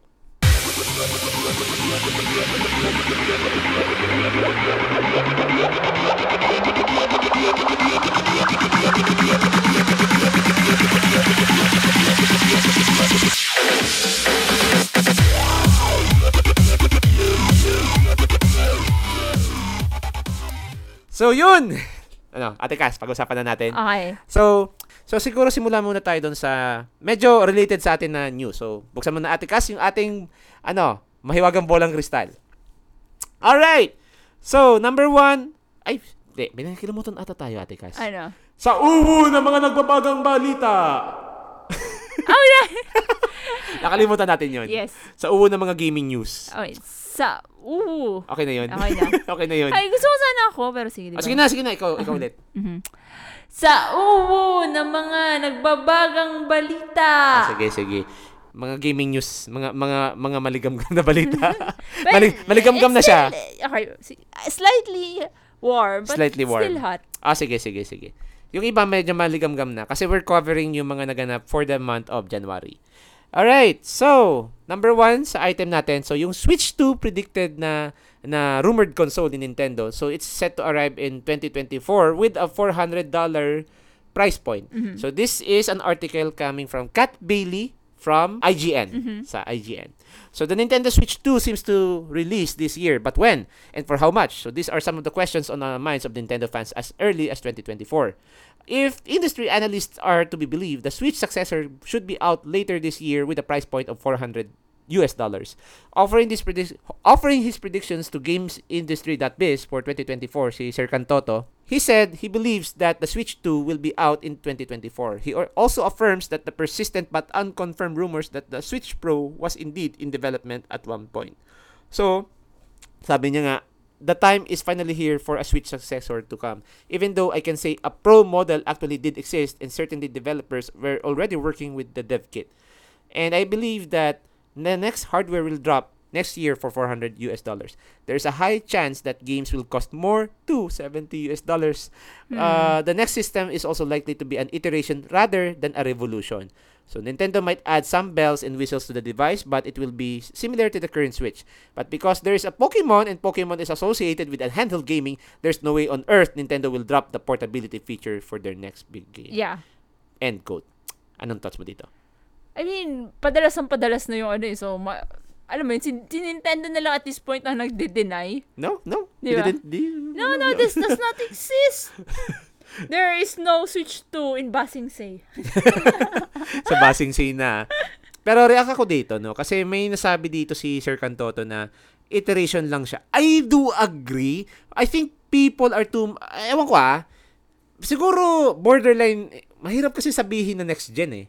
Kung, kung if they're still calling it Switch 2, I doubt it will be called Switch 2. Probably ibang pangalan Oo. dito. And kung kung kung, kung sakali man na uh, another iteration of Switch 2, pala most likely another Nintendo Switch 2 na variant. Na Well, siguro I'm still holding to the, ano, to the Mm. idea na magiging Nintendo Fold siya. wag naman. Ano eh, ang ganda kasi ng 3DS eh. Sa bagay, like, I Mm. understand na mas gusto ng mga tao yung Switch. Like, mas naging popular ang Nintendo dahil sa Switch. speaking of 3DS, um another another talking point na pumasok sa isip ko. Pwedeng ang gawin nila, nila dito is yung ginawa nila sa new Nintendo 3DS. Ah, para siyang it's the technically a, a variant of 3DS pero may sort of exclusivity pa rin siya sa mga powerful games. Like Mhm. uh, if you recall the new Nintendo the new Nintendo 3DS, you cannot play or rather ganito. Um the the new Nintendo 3DS can play previous 3DS games but can exclusively play new Nintendo 3DS games. Mhm. So in the same manner yung yung yung Switch 2 quote unquote Mhm. parang ganun yata yung concept. Like So, may, may, mga bagong compatibility. pwedeng meron, a- ako, I'm, I'm clinging to that hope, pero at the same time, kung doon sa mga quote-unquote Switch to exclusive games, hindi siya reverse compatible. You cannot play that on an old Switch. Mhm. Ganun yung nangyari sa Xenoblade Chronicles 3D eh. Yeah. May, ni- may, I, I may- hear the soul diba? though. So, you cannot play a Xenoblade Chronicles 3D cartridge on an old Nintendo 3DS. Mhm. Pwede mo lang siya malaro sa new Nintendo 3DS. In the same way, probably ganun yung gagawin I nila guess sa similar Switch rin sa ginawa nila nun with Game Boy and Game Boy Advance. 2. Ganun ba sa Game Boy Yeah, Advance? kasi y- yung Game Boy na bala, pwede mo siyang isalpak sa advance. sa advance. Pero yung yung yung advance kasi yung cartridge niya mas ma- maliit. Oo. so hindi mo siya masasalpak Ah, sa pero ano. yung yung advance hindi siya pwede sa Game Boy. Hindi. Ah, makes sense. Baka pwedeng so, gawin if nila they're to. going back to that route, I, I don't know how what to feel about it. I'm still Mm. holding out on that Nintendo Fold. Okay. Dying on this hill, honey. sige na, sige na. Sige. Okay, so let- let's go now to the next item of our list. So, ngayon, medyo related naman to, slight, kasi si, ano to ha, medyo Switch 2 rumors din to eh. Mhm. Pero, ito medyo fresh to ha, kasi sa Bloomberg, I think, re- report ito ni Bloomberg. Mhm. So, next naman, yung, the next Nintendo Switch coming this year is coming with only an LCD. So, this is an article from Bloomberg by Winnie Xu. So, uh, this is by the way an updated article from January 31. So, siguro details on the keenly awaited console are the key factor for the stock this year with market consensus for the launch between September and November. So, key points include finding the best price point, which is by the way na-mention natin kanina, baka 400 US dollars, and so-called reverse compatibility or the ability to play games from the older consoles. Also, Omdia in- expects Nintendo to do to debut to debut a new console this year with an 8-inch uh, LCD screen. Mhm. Pero hindi na ako magbabasa ng masyado marami dito, Ate Cas, no? Mhm. Anong thoughts mo sa pagiging LCD ulit ng Nintendo Switch na bago? Makes sense and it doesn't matter to me. Ayun nga pala. Wala, wala ka palang, Siguro, ano, It, it makes, kasi han, yung debox nga na TV, chinagaan ko siya, no, even nung luma- lumalabas na yung LED, kasi I think, I think LED na yung, ano, yung, gin- yeah, time na LED. Tapos yung TV namin, yung D-box lang. Oh. Yeah, tsaka ako yun. Nanonood pa ako doon. May tanong ako, hindi mo ba nakikita ang difference ng LCD sa OLED? I- assuming that I would, it makes little difference to me. Mm, Like, alam mo na, I I mean, can sa, sa vision mo. Oh, no? it's like it's like I can still enjoy yung ano, yung yung movie or kung ano man yung pinapanood ko doon. Oo. Wa- Either way. So, ako naman, ang take ko dito is hooray kasi mas mas mura ang ano ang Switch 2 or Mm. Nintendo Fold. I, I'm still Grabe siya. Okay, the new ano, the new console. Okay. So, yun yung take ko dyan. And granted, okay, maybe hindi siya LC, LCD siya on handheld, but kung OLED naman yung TV mo, 'di ba? It's going to present in an OLED ano, 'di ba? Gra- Granted, meron siyang ganun na capabilities. Granted na ganun na siya, ganun siyang, ano, like, parang hybrid console pa din siya. Pero wala pa yata kasing details kung I mean, if it's hybrid Switch pa. 2 kasi parang you know, if it if it ain't broke, why fix it? Gets mo? Sa bagay. So I don't think tatanggalin nila 'yan. Especially kung may, may reverse compatibility. Mm. Ay, hindi, hindi, hindi. Ay, imposible. Ano Pero siya? sa reverse compatibility, wala pa tayong kasiguruhan na. Kasi Mm. medyo hindi pa tayo ganun ka-confident kung ano talaga yung balak nila dito. Oo. But anyway, thoughts ko naman dito, um, ako personally, wala akong masyadong experience sa OLED. Pero would have been nice if I could try OLED na. Kasi marami, ito ah, maraming testimonials from players and gamers alike.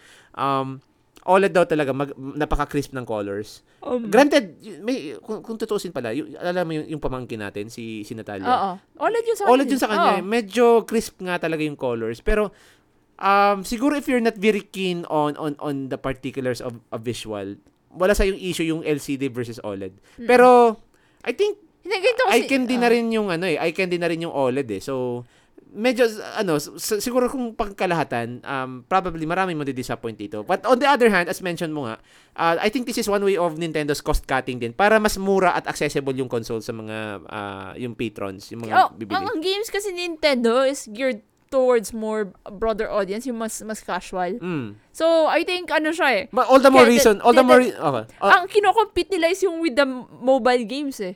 Ay, Mm. mobile, yung mga mobile na device. pero all the more reason na kasi pang pang yung nga yung pang casual yung games like yung pang kid friendly. Mas maganda yung color sa OLED which is yun nga yung minamaximize ng OLED. yeah, pero Mm. like I said, para sa ano siya, they, they have to, ito na, they have to decide na pag, tin, pag tinaasan nila, pag ginawa nilang OLED, they would have to increase the price point. Kasi they're also improving your performance. Mm. Kasi ang rumor mill is that gagawin 60 FPS. So, they don't want that kasi people don't, alam mo, mas mas matunog sa taong ay mas mura to kaysa sa ay maganda ang graphics nito. Generally Hmm. speaking, ah, sa casual na mga buyers. Mm. Ngayon, I, I, I yung don't mga know sa, yung mga fans ang medyo ano dito, yung mga ito lang kasi yung ti- tingin ko ah, mas may enjoy mo ang OLED if, if it's in a bigger screen than yung sa screen ng ng ano ng ako either way eh. 'di ba? Di, di, ako either way, pero mas much appreciated ko yung OLED on a handheld sa tingin Mm. ko.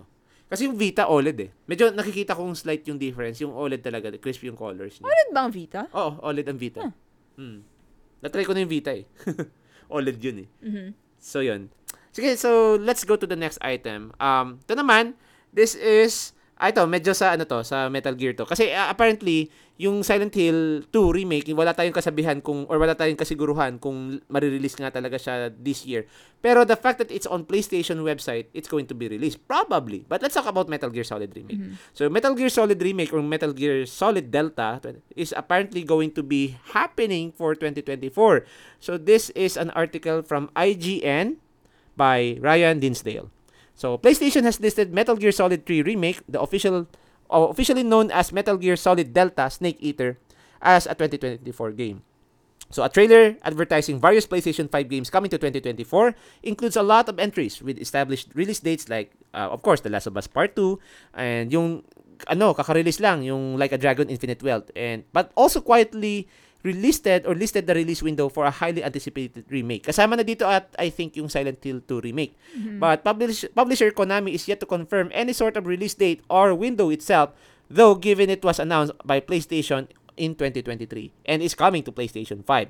It likely knows its stuff. IGN has reached out to Konami for a comment. So, let's see kung anong sinabi ni ano ni ni tawag nito Konami. Konami. Pero sabi dito, um, not stopping there, the PlayStation trailer also listed the Silent uh, yun na, yung sinabi natin, yung Silent Hill 2 remake as at also a 2024 release. Mhm. Seemingly dropping two major releases win, re- release windows in the space of two minutes only. So, well, thoughts mo Ate Cass on this one? Uh, I think, Is it happen is it happening? Is it coming? mm, pra- dito na, Hmm. feeling ko baka paunahin yung Silent Hill. Sa tingin mo? Pa- pa- pa- Oh, sige, go. Hindi, hindi, hindi. Kasi nagbigay na silang date eh. Ay, wait, may date Hindi, na ba? wala Ay, pa. wala, wala in development Wala, wala. pa. In development yun.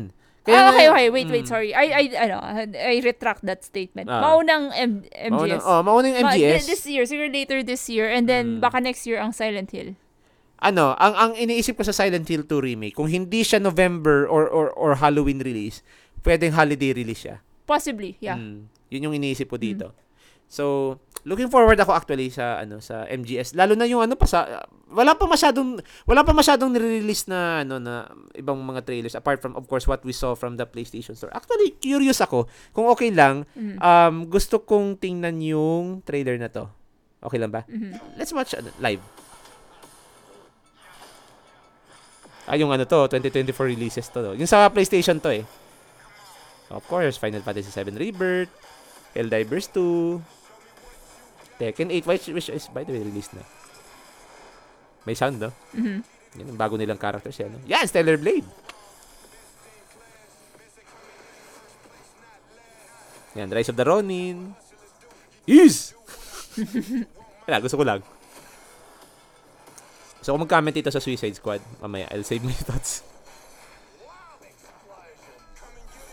Right. Ito talaga, yung- isa to sa mga big games ngayon eh, like a Dragon Infinite. Veil. Alam mo, parang nasa sold na akong bilhin to. Pag-usapan muna na daw natin, Ah, mamaya. sige, sige, mamaya. Concord. Narinig ko to sa mga podcast eh, Concord. Pacific Drive.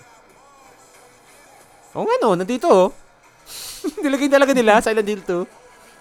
Oh, Dragon's Dogma. Probably it's going to happen. Probably. Forever Skies. Hmm. The Plucky Square. Ito, nakita to natin ito sa Nintendo Direct. Alala Yeah. mo to? Yeah, tanda ko Ah. yan. Yan, Foam Stars. Yan. Ah, ito, the casting of Frank Stone din. Alala mo to, no? Mhm. Yung Sa Game Awards. Yeah. Ayun, oh, Metal Gear Solid Delta. Andito talaga eh.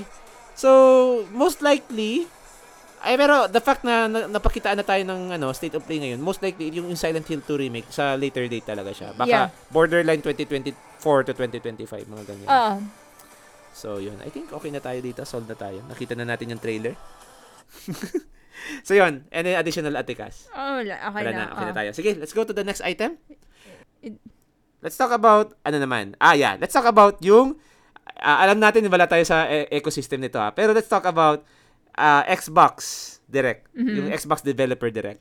Guys, kahit, Oh. kahit wala kami, kahit hindi namin pinapansin si Microsoft, Grabe siya. updated kami. Hmm. Kailangan, nat- kailangan natin give love to the, to the Oo, green guy. Oh, We love equally. let's let's give love to Phil Spencer. Alright. So yung ah, ngayong earlier this month kasi ng January, may ni-release din silang Mi- Microsoft Developer ano, yung Developer Direct, no? So yung revealed games doon, we have Indiana Jones and the Great Circle, which is by the way PC and Xbox Series X and S and cloud gaming. It's also joining Game Pass day one. Mhm. And then meron tayong Visions of Mana. Uy, a GRPG na Oh. on, on Xbox. So this is coming out on PC and Xbox Series X and S. Uh, also, Hellblade 2, Senua's Saga, PC, Xbox Series X and S, and Cloud also go- joining Game Pass on day 1. Um, isa dito sa mga games na nilook forward ko, itong Hellblade 2. Mhm. Tapos we have Avowed, PC and Xbox Series X and S and Cloud Ga- Gaming and also ga- uh, joining Game Pass day 1. And then Ara History Untold, uh, Sea of Thieves. Ay, di. Iba na pala tong item. Yung Sea of Thieves pala, ibang item yun. So, yun. So, to, to wrap up, ang mga re-release is Indiana Jones, Visions of Mana, Hellblade 2, um, Avowed, saka Ara Un- History Untold. So, Ate Cass, any thoughts? I mean, at least yung mga PC release pa rin mo laruin sa Steam. Yeah, Yun actually. yung, mm. pero like, okay, matagal na natin mm. kino-consider ang Game Pass.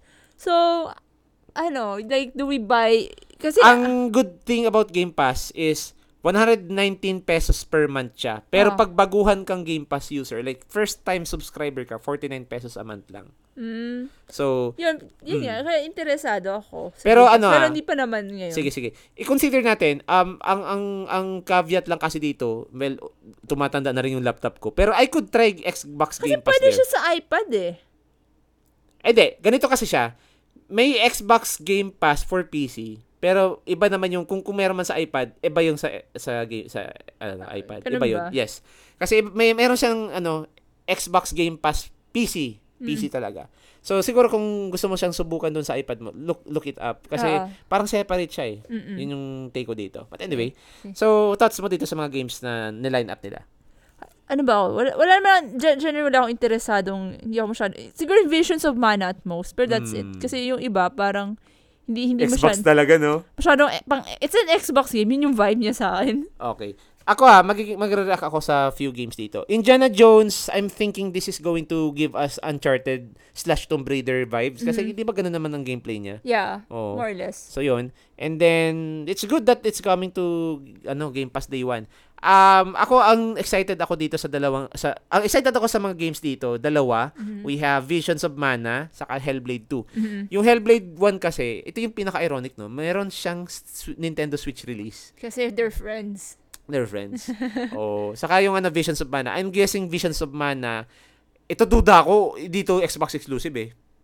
I mean, this is a Mana game. Yeah. Square Enix to eh. Oo. Pwedeng i-release to sa PlayStation 5. Mhm. Oh, so yun yung basa ko dito sa game na to. So yun yung mga na-excited ako. Pero um happy for ang the, the good thing about this lineup is ma- majority of them are releasing day one, which is by the way making Game Pass a really really worth its subscription. So iniisip ko na rin siyang i, i- ano, kunin sometime later in the future. Mhm. Ah, kasi maganda siya ate kas ano, maging tra- parang trial ground. If alimbawa, parang demo na Oo. free. Ay hindi, parang siyang demo pero at the same time full game.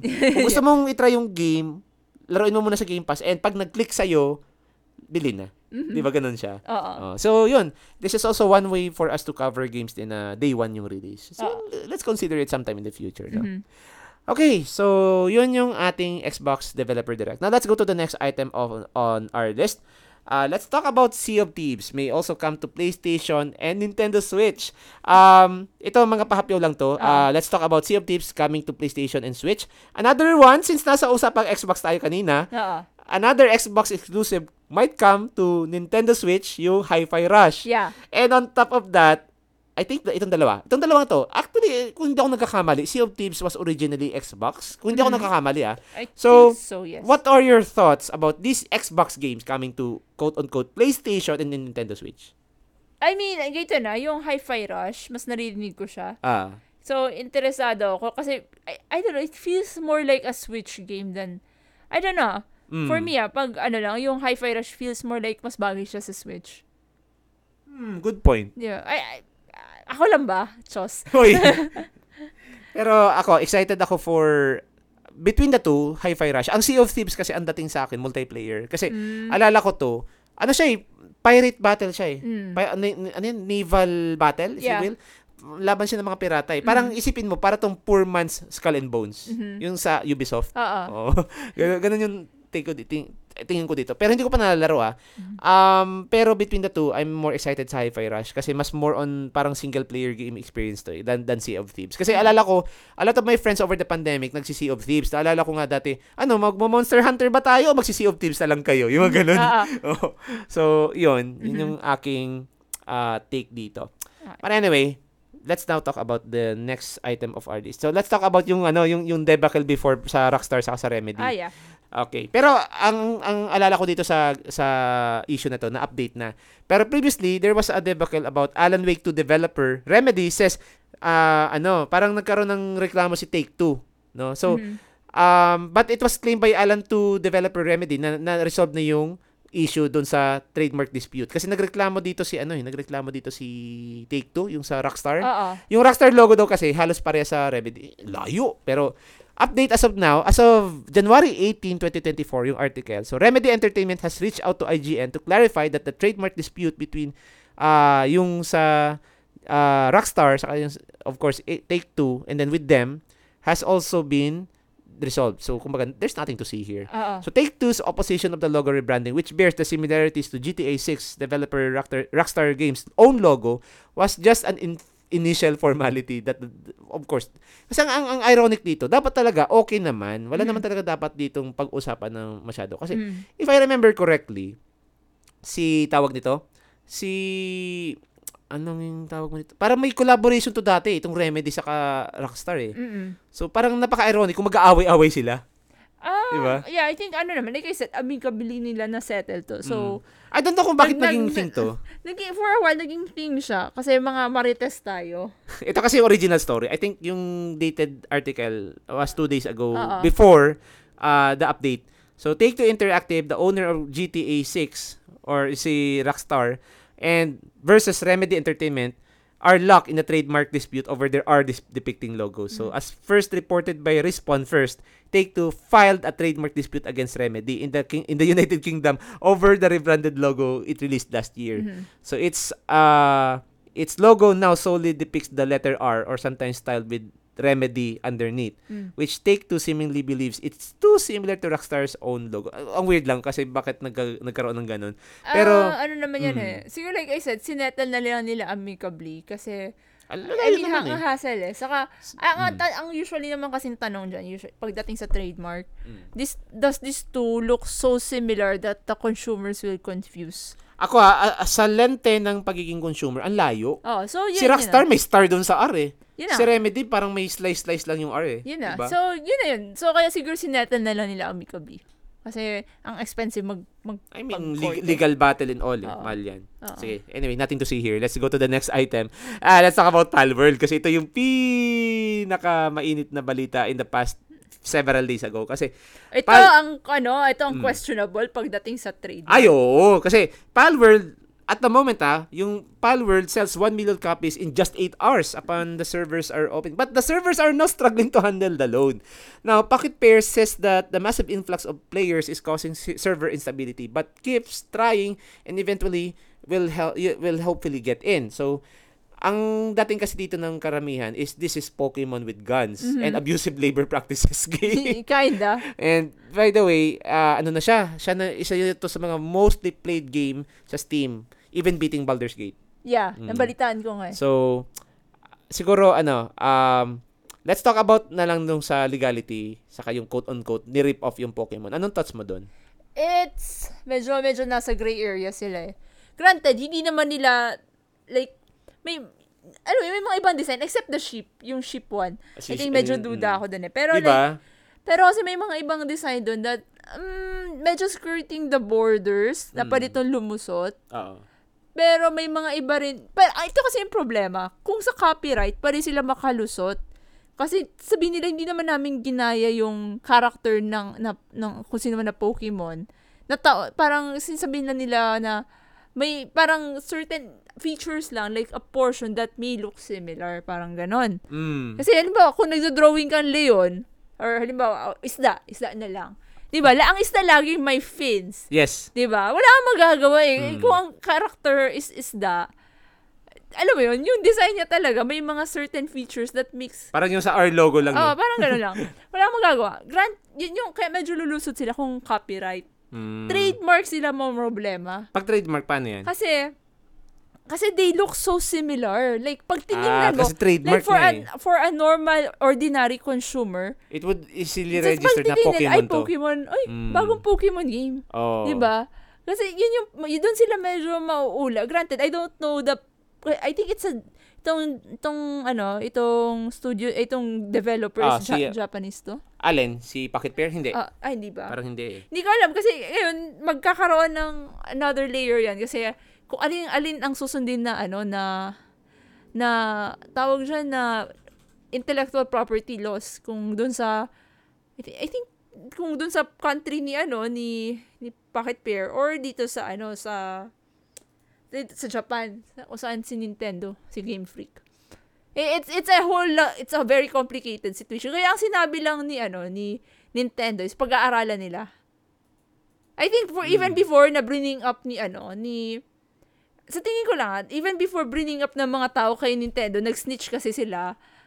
nakatuwa nga yun. Say, hey, Nintendo, someone's copying your, which is like, guys, aren't you like not supporting the, ano, the corporate, the big bad corporations? Pero anyway, Okay, um, I retract my statement. Mm. Parang uh, tiningnan ko ng konti to si Pocket Pair. Mukhang Japanese. Ah, okay. Mm. So yeah, if they're going to follow, kasi may narinig ako, I'm not sure kung totoo yun eh, kung ano kasi, kung Japanese sila or what. Pero like, if they're going to follow Japanese laws, ja- therefore, mas madali-dali yan. Ah, Because- pero I think kung napapansin mo, dead ma si ano eh, dead ma si I- I Nintendo sa kasi Game Freak Kasi dito eh. dito yan, like I said, kung ang ang ayaw lang ni Nintendo is yung Pokemon itself ka- ang nagagamit na. Like yung tanda mo yung ano, yung yung yung nag-mod. Ah, yun, yun, yun. Yun talaga yung, Yun ano, talaga yun. yun yung tinira nila eh. Medyo dito, siguro baka palihisin to ni Nintendo. Mm, Baka ang- lang. ang- Kasi ang- ay, ang- paminsan mm. may, may tendency maging weird si Nintendo na it's kahit nga sarili nilang ano, pag copyright strike. Diba? Pero nakukulitan na ata sila because of a lot of emails coming to them na, Oo. uy, ano, Mga bunch of snitch. Mm, mga naraming snitch na, ah, uy, ano, kin- nirip off yung ano nyo, yung, Yung yung, game oh. Like guys, I'm pretty sure they are aware. Kasi ang tagal na niya. Trailer, ito na nga. Trailer pa lang. Tanda mo nung trailer pa lang, sabi natin, uy, Pokemon with guns. Saka isipin mo, Digimon, Oh, rival nila yan. Kung tutusin buhay na buhay pa. oh, buhay na buhay, di naman pinakailaman ni, ano eh, di ba? digital monsters, di ba? Mm. So, I I don't think it's it's it's possible na pwedeng palusutin to ni ni Pokemon, eh, ni Game Freak. Granted, kung kung magpo-push man si Game Freak, medyo mahihirapan si Pocket Pair na ano na pagdating sa trademark. Mm. I'm not sure. ah. Theory ko lang yun kasi hindi ko naman hindi ko ma sa ano sa Japanese laws nila regarding intellectual property. Well, that's true. Theory ko lang. Okay. Mm. Anyway, sige, let's ah, ako naman ano eh, yun na nga. Siguro hin- well, hindi makikialam dito si Nintendo. Dead ma lang talaga dito si Nintendo eh. Mm. Ah, if not for a lot of snitches talaga. Oh. Anyway, so yun lang naman yung thoughts ko about this. Um but happy for Palworld players. I think this is a whole brand new experience. And ah, dagdag lang ako ng thoughts. Um I think the fact na may ganitong reaction from the player base, I think Pokemon should step their game up. Yeah, kinda. They should stop thinking like it's still year 2022. Ay, top 2002. Then, ano, 2002. t- Oo, mga ganyan. Ganyan. Kasi ano eh, ito yung irony. Pokemon is all about evolution. Why why not evolve their I games as mean, well? they've been trying to evolve, pero it's just that it's kind of boring. Like, like literally, han. Kasi, Parang bare, bare minimum yung medyo, ginagawa nila eh. ano ba yung huli ko? Na Sword and yung- Shield. Sa Sword, Sword and Shield, yung pinaka-latest ko is yung may, may sort of gigantic, Yung gigantic ano, yung Giganta, ano yun? Gigant, Gigantamax? Gigan, oh, parang Gigantamax. Uh, Oo. which is like, it, it was fun for the first few times, pero after a while, it's just very Oo. repetitive. And bira ko lang siyang gamitin, honestly. Mm. Saka wala masyadong dinadagdag na twist doon sa gameplay nila. Like, okay, you you, you gather Pokemon, you you beat the Elite Four. Mm. Ah, meron you- naman, may nilagay silang mga mini-games na ano, na medyo weird. Hindi, pero hindi yun enough eh. Dapat lagi, lagyan pa si... Ewan ko lang ah. Hindi, Ah, hindi rin kasi ako that's- Pokemon ano, fan. Ano, ganito kasi yan, usually talaga, ang market ng Pokemon is yung mga nagbe-breed, yung mga nagpe-PVP. Kung sa bagay, may purist nga pala sa Pokemon, no? So, alam mo yun, parang there are like many types of pl- Pokemon players. There's just the, the casual one Ah. who just wants to catch them all. Oo. Then you have the breeders. Talaga. And you have the competitive. And then yung mga competitive players Mm. rin. Mga, Ay, syempre may mga purist din. Medyo may mga purists. Hindi, I don't think na mawawala yan sa mga... Ewan. Anyway, Ay. sige, pag-usapan na natin next item. So, next item, uh, this is also rela- related to uh, Palworld. So, relating to Palworld, uh, Shuhei Yoshida or PlayStation's Shuhei Yoshida eyes Pokemon with guns phenomena Palworld for PlayStation 5. I think, uh, I mean, yan ang oh. panlaban niya sa Pokemon. Oh, so anyway, this article was taken from Push Square by Kale Edam. So over the weekend, uh, a game reductively described as multiple multiplayer Pokemon with guns was released in shattering sales records and concurrently concurrent players uh, player numbers in shocking upset. Tama ba? In a shocking upset. Mhm. Palworld, as it's called, has become a bona fide phenomenon and one of the most popular games on the planet, all without the help of a PlayStation fan base. But that may be about to change if Shuhei has his way. So Palworld is currently in early access on Xbox One, Xbox Series X and S, and PC. It's not an exclusive, and Tokyo-based developer Pocket Pair's stated stance on PS5 as a platform is it that it would consider its uh, development. So Sony has undoubtedly taken note of the title's met- meteoric success, proof of which was spotted by PlayStation Lifestyle, with indie boss Shuhei Yoshida giving the game the digital nod. I think si si si Yoshida parang sinabihan niya na ano parang nagbigay na siya ng signal doon sa partner developer na, "Hoy, simulan niyo na 'to." Pwede. Oh, so Ako, ang thoughts ko dito, feeling ko, Competition to eh. malal, ano eh, ano, mag, mag-skyrocket ang numbers nila dito once PlayStation 5 enters the scene. Eh. Oo. Ngayon, kulang na lang ni Switch pero I don't think Di, kakaya- dito kakaya ng. Switch. Hindi, Steam. Deck nga nag-struggle eh. Hindi, hindi, hindi, like, Ay, di. hindi, hindi, I mean, hindi to kahit say Switch 2, hindi to kakagat ang Switch eh. Kasi com- competition to sa Ay, Pokemon. oo, oo, hindi, hindi. hindi.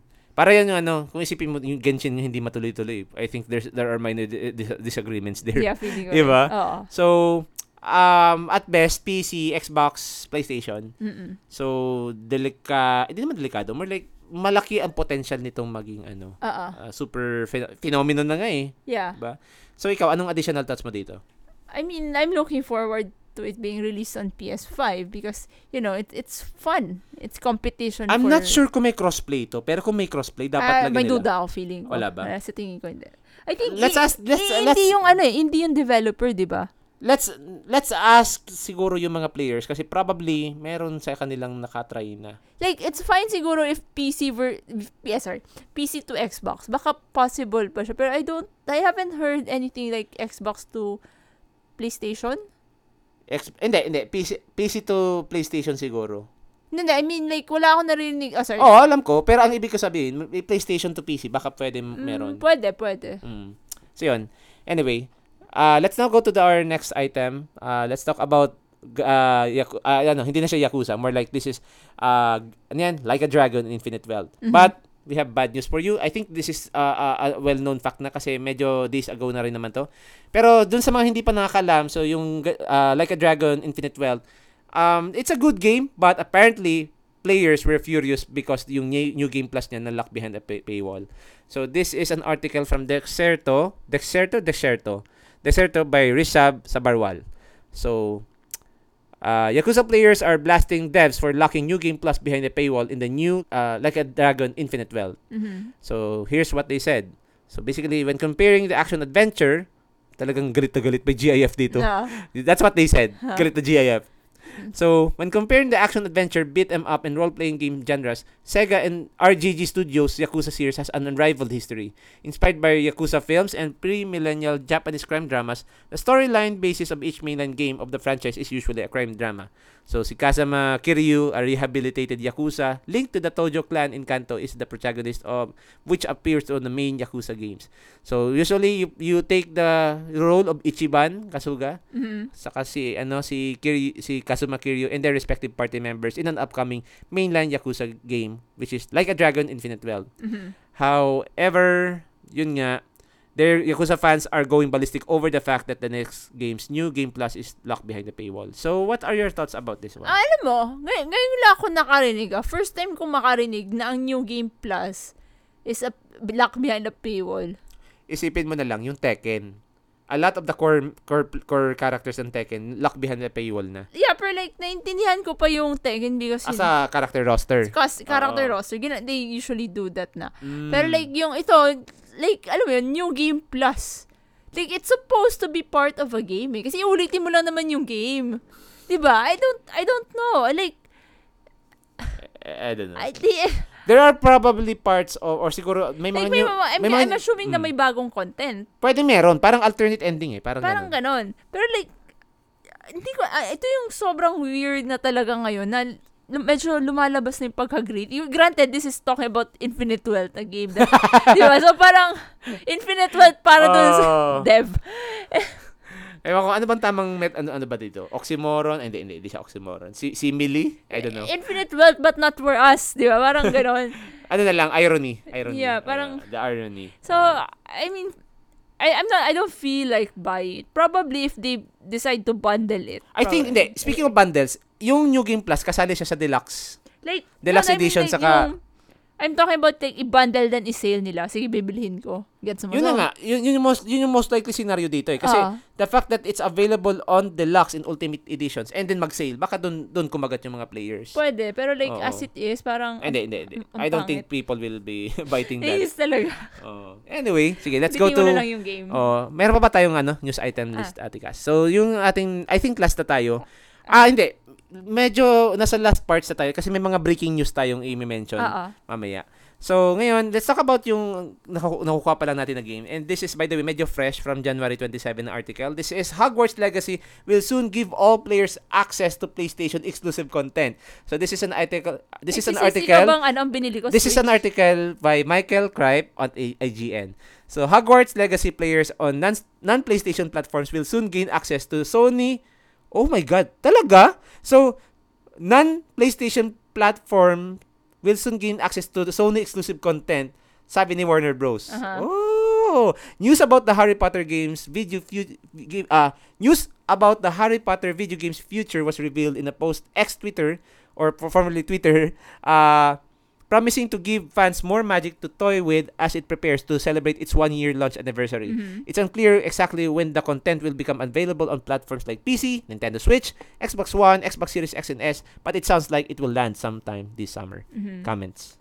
I mean, andyan na eh. Like, timing. Huzzah! Baka bili natin, no? Kakabili I mean, lang natin. I- honestly, ako kasi binili ko lang siya kasi nakita ko. It's It's like, because it's Harry Potter.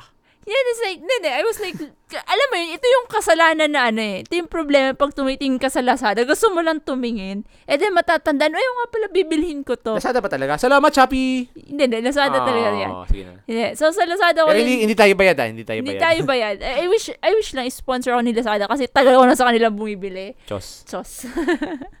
Pero yun. Mm. Ano? Ah, sige. So, na, na-timingan ko lang siya na, na nakita ko. And then, sabi ko, "Ay, nga pala, bibilhin ko to. So, binili ko na siya as an advance birthday gift. Na, dapat sana, Valentine's gift? hindi. Ah! Ah! Wag ka. Wag mong pilitin babawiin ko yung Joke Valentine's lang. gift ko. Ah, so, binabalitan skip ka? Hindi. joke lang. Sige, anyway. React lang ako. Ah. So, this is actually a big win kasi um, for the longest time, ah, parang, ewan ko ah, siguro, maling sabihin na, ano, kung, kung siguro PlayStation gamer ako, Mm-mm. ay, hindi rin eh. Maling sabihin na parang, ay, hindi, for PlayStation players lang to. I think this is a good news for everyone where everyone of all platforms can enjoy the same content. Mhm. Oo. Na ah, parang this makes the game more worthwhile eh kapag kapag available yung lahat ng content across all platforms na Mhm. it gives you a feel of how it feels like to have played this on a uh, on uh, on on PlayStation. Granted, kung Switch player ka hindi mo ma-enjoy yung ganung gra- visuals, pero ah, it's a, it's a, something uh, a taste if you will. Mhm. So, this is a big win. 'Yon. Yan. So, ikaw, wala ka ng additional thoughts dito? Wala na. Basta ako happy ako may game. Yung masabi ko dito. Sige na. Pero before we end our news item, may breaking news tayo. Kasi ah, as of this recording, guys, today is, anong date ngayon? February 2. 2. Ngayon is considered to be Persona 3 Reload release day. Huzzah! Good news, released na yung Persona 3 Reload. Okay. Bad news, Chinese copies yung lumabas. Ni hao. Anong nihaw? Hindi. Kasi ang, ang OLATs dito, bigyan ako ng thoughts ha. Ang OLATs dito kasi is, um, I, I, I- before I proceed with with my thoughts tuloy, um, nag-release na kasi ng statement si Atlas na ano, uh, giving a PSA to everyone na should you have received a, a physical copy of the game, Mhm. especially on PlayStation 5, PlayStation 4, um, they, we, they, they gave us a heads up ng mga mga Chinese versions yon Oo. So, kahit nakalagay doon sa packaging, English version siya, pag nilaro mo siya or sinalpak mo siya sa PlayStation 5 or PlayStation 4, um, eh, ano siya, Chinese. Can you return it though? Yun yung nagiging concern ngayon. Kasi apparently, yung mga local stores natin, uh, Data Blitz, Gameline, lahat na sila nag issue ng mga tamang procedures on how to refund the game. Mm-mm. And masakit man sabihin, nagsasuffer dito yung ano, yung yung mga local stores natin. Oo. Kasi maraming ano, ibawi yung benta eh. Oo. Tapos, ngayon, ang, ang isa pang masaklap dito, what if you're among those gamers who purchased the limited edition, yung mga collector's edition? Oh, God. Mahirap yun ibalik. Oo. Some, some of them are, ah, ano na, yung tipong nagko-copium na lang, like, sige na, i-keep ko na tuloy ito.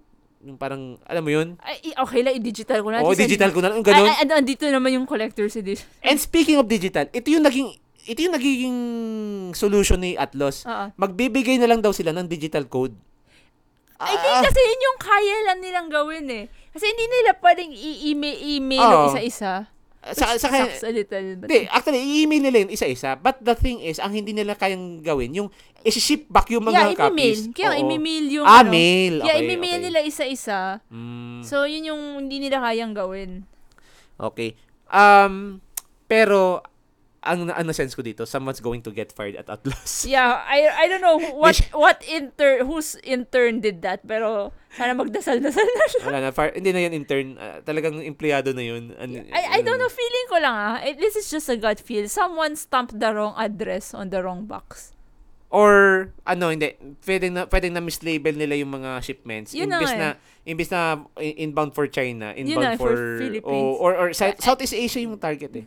Alam mo yun, parang ah China is in Asia. Asia, oh. Which is, by the way, can be easily mistaken for Southeast Asia. Yeah. Diba? Guys, ang layo ng Asia.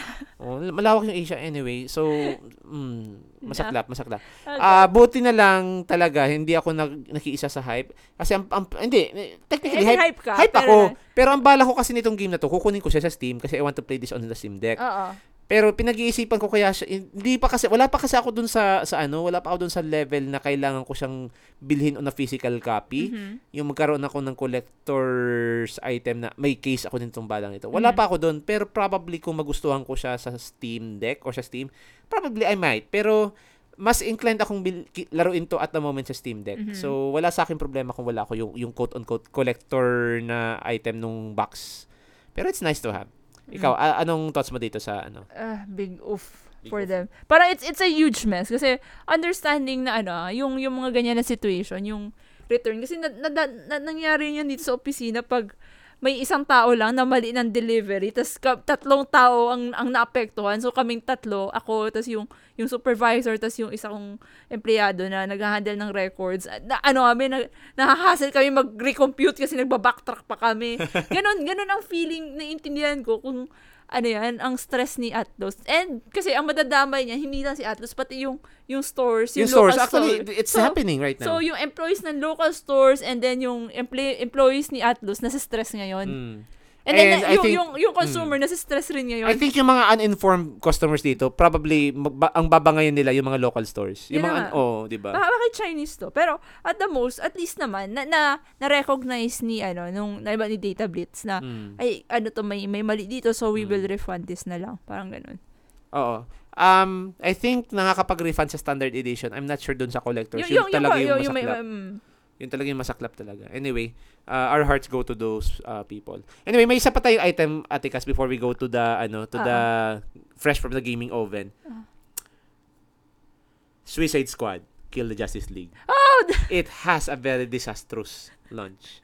that was bad. Pero hindi ko na maalala kung saan ko nabasa, no? Pero pahapyawan na rin natin. Ano, Ah. um, there has been a news kasi na yung Suicide Squad Kill the Justice League sabog yung release niya kasi yung yung early kung hindi ako nagkakamali early access to ngayon Oo. yung early access niya ano may bug na it lets you see the ending ng game and syempre hindi na natin i-reveal kung ano yung spoiler na yun kasi it's spoilery talaga Oo. and yung spoiler na yun it upset a lot of people alam mo na yun sinabi ko sa iyo off Yeah, the alam ko recording yun, alam Oh, yun.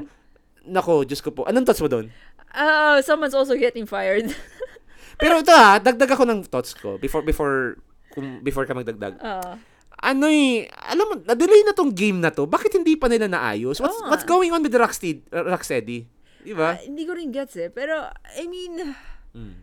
hindi ko alam eh. Para siyang, it, you kind of self-licked yourself. Gets mo? Ang, ang sagwa. I mean, yeah, actually, now, Oo. now that I said it out loud. Pero like, ganun yung labas. Mm. Bahala sila. Ba- Like, oh God, that's, oy, parang alam mo, wala kang mabiblame na some ha- hacker man on, in the internet, ano, leaked your, ano, your ending, di ba? Wala kang mabiblame Wala, wala, eh, wala, but wala. yourself, which is a little sad. Kasi, kahit, alam mo yun, kahit pa paano, alam naman natin, pinaghihirapan na I yun. think pinull out nila yung ano, pinull out nila yung yung early access Oo. uh, right Para- after a lot of players discovered that. Well, that's true. Mm. Pero alam mo, yun, one, uh, rule of thumb, once it's on the internet, It goes it forever stays on on the the internet. internet. And, And it's there, will- it's there. Na- may nag-video na nung spoiler eh. Oo. Ay, So, naku. alam mo yun, By the way, wag niyong hanapin. We're not encouraging you to Oo, look for we're that. just- sad Ewan, lang. Ang sad ewan. lang. Mm. I mean, I do like uh, to Suicide Squad as a lore. Al- alam mo, ang alam mo pang ironic dito. Yung yung yung graphical, ewan ko, ah, may nakita lang din kasi akong parang comparison. Oo. Yung graphics ng Suicide Squad Kill the Justice League, napaka subpar niya kung i-compare mo sa Batman Arkham Knight. Really? Mas maganda yung graphics nun. Mm-mm. For sa, 'di ba anong anong anong edad na nung Arkham Knight? 12 years old na ata. Kailan siya release? Parang more than a decade na, di ba? More than, a- more than a decade. Or almost a no? decade. Or sir, almost a decade. Basta, mala, okay, okay. Sabi, sabi natin almost a decade. Pero natalo Pero ng... PS4 siya, right? Oo. Di ba? Oh. Mas maganda pa yung graphics nun. Mhm. Hindi ko alam kung ano nangyari. Hindi ko alam. Ewan, so yun. Um, I guess we could, I guess that's it. It is what it is. Um, kaya ano talaga, hindi, hindi na siya, hindi na, hindi na maganda ngayon maging day one gamer at this day and age. Um, kaya kaya ako pag nagde-day one ako pili na lang eh. Pag alam pag alam kong trusted ko yung yung yung developer, doon ako nagde-day one. Pero let's let's not talk about this all bad news and all. Let's talk about yung mga games fresh from the gaming oven. Fresh from the gaming oven, ito yung mga games na na-release ngayong past month which is January.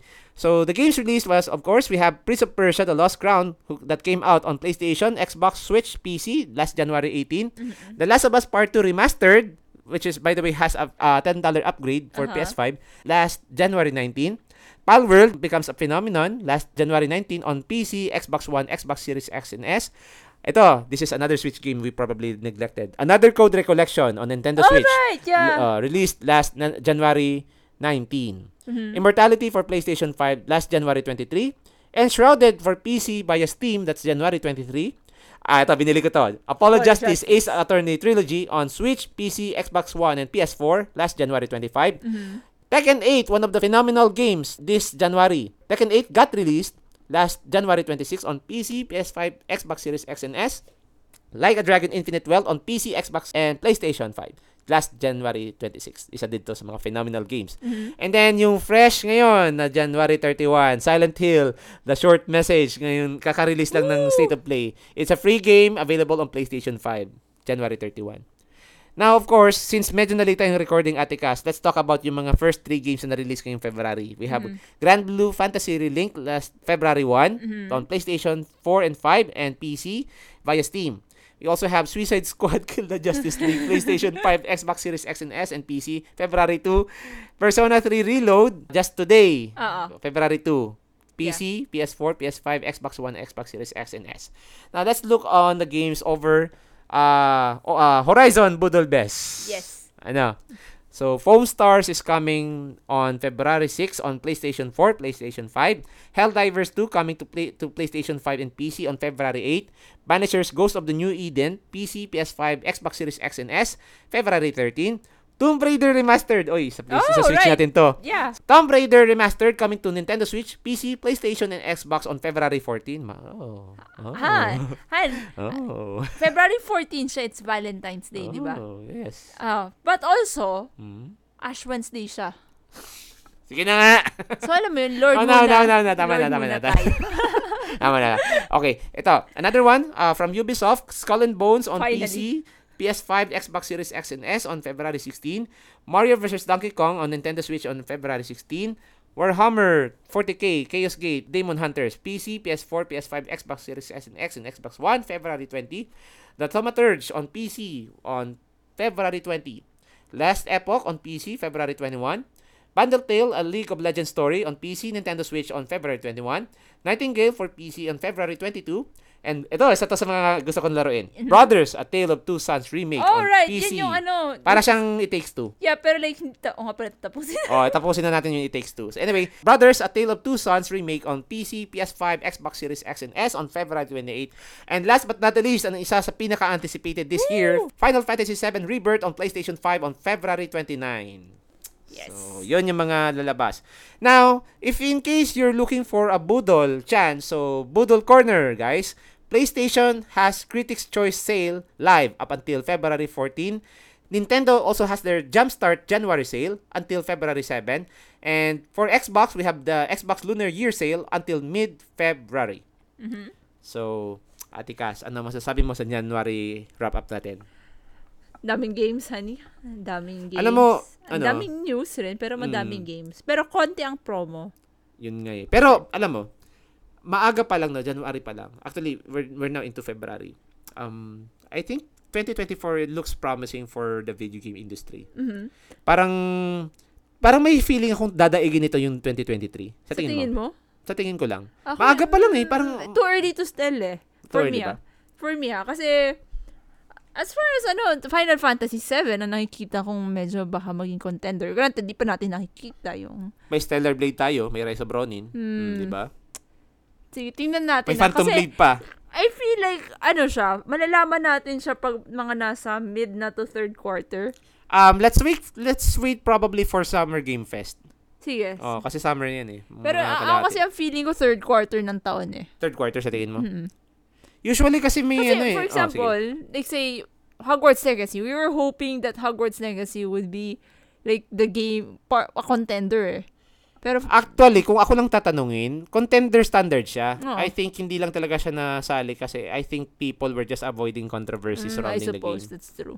Pero kung ako tatanungin, pang contender dapat siya. Oo.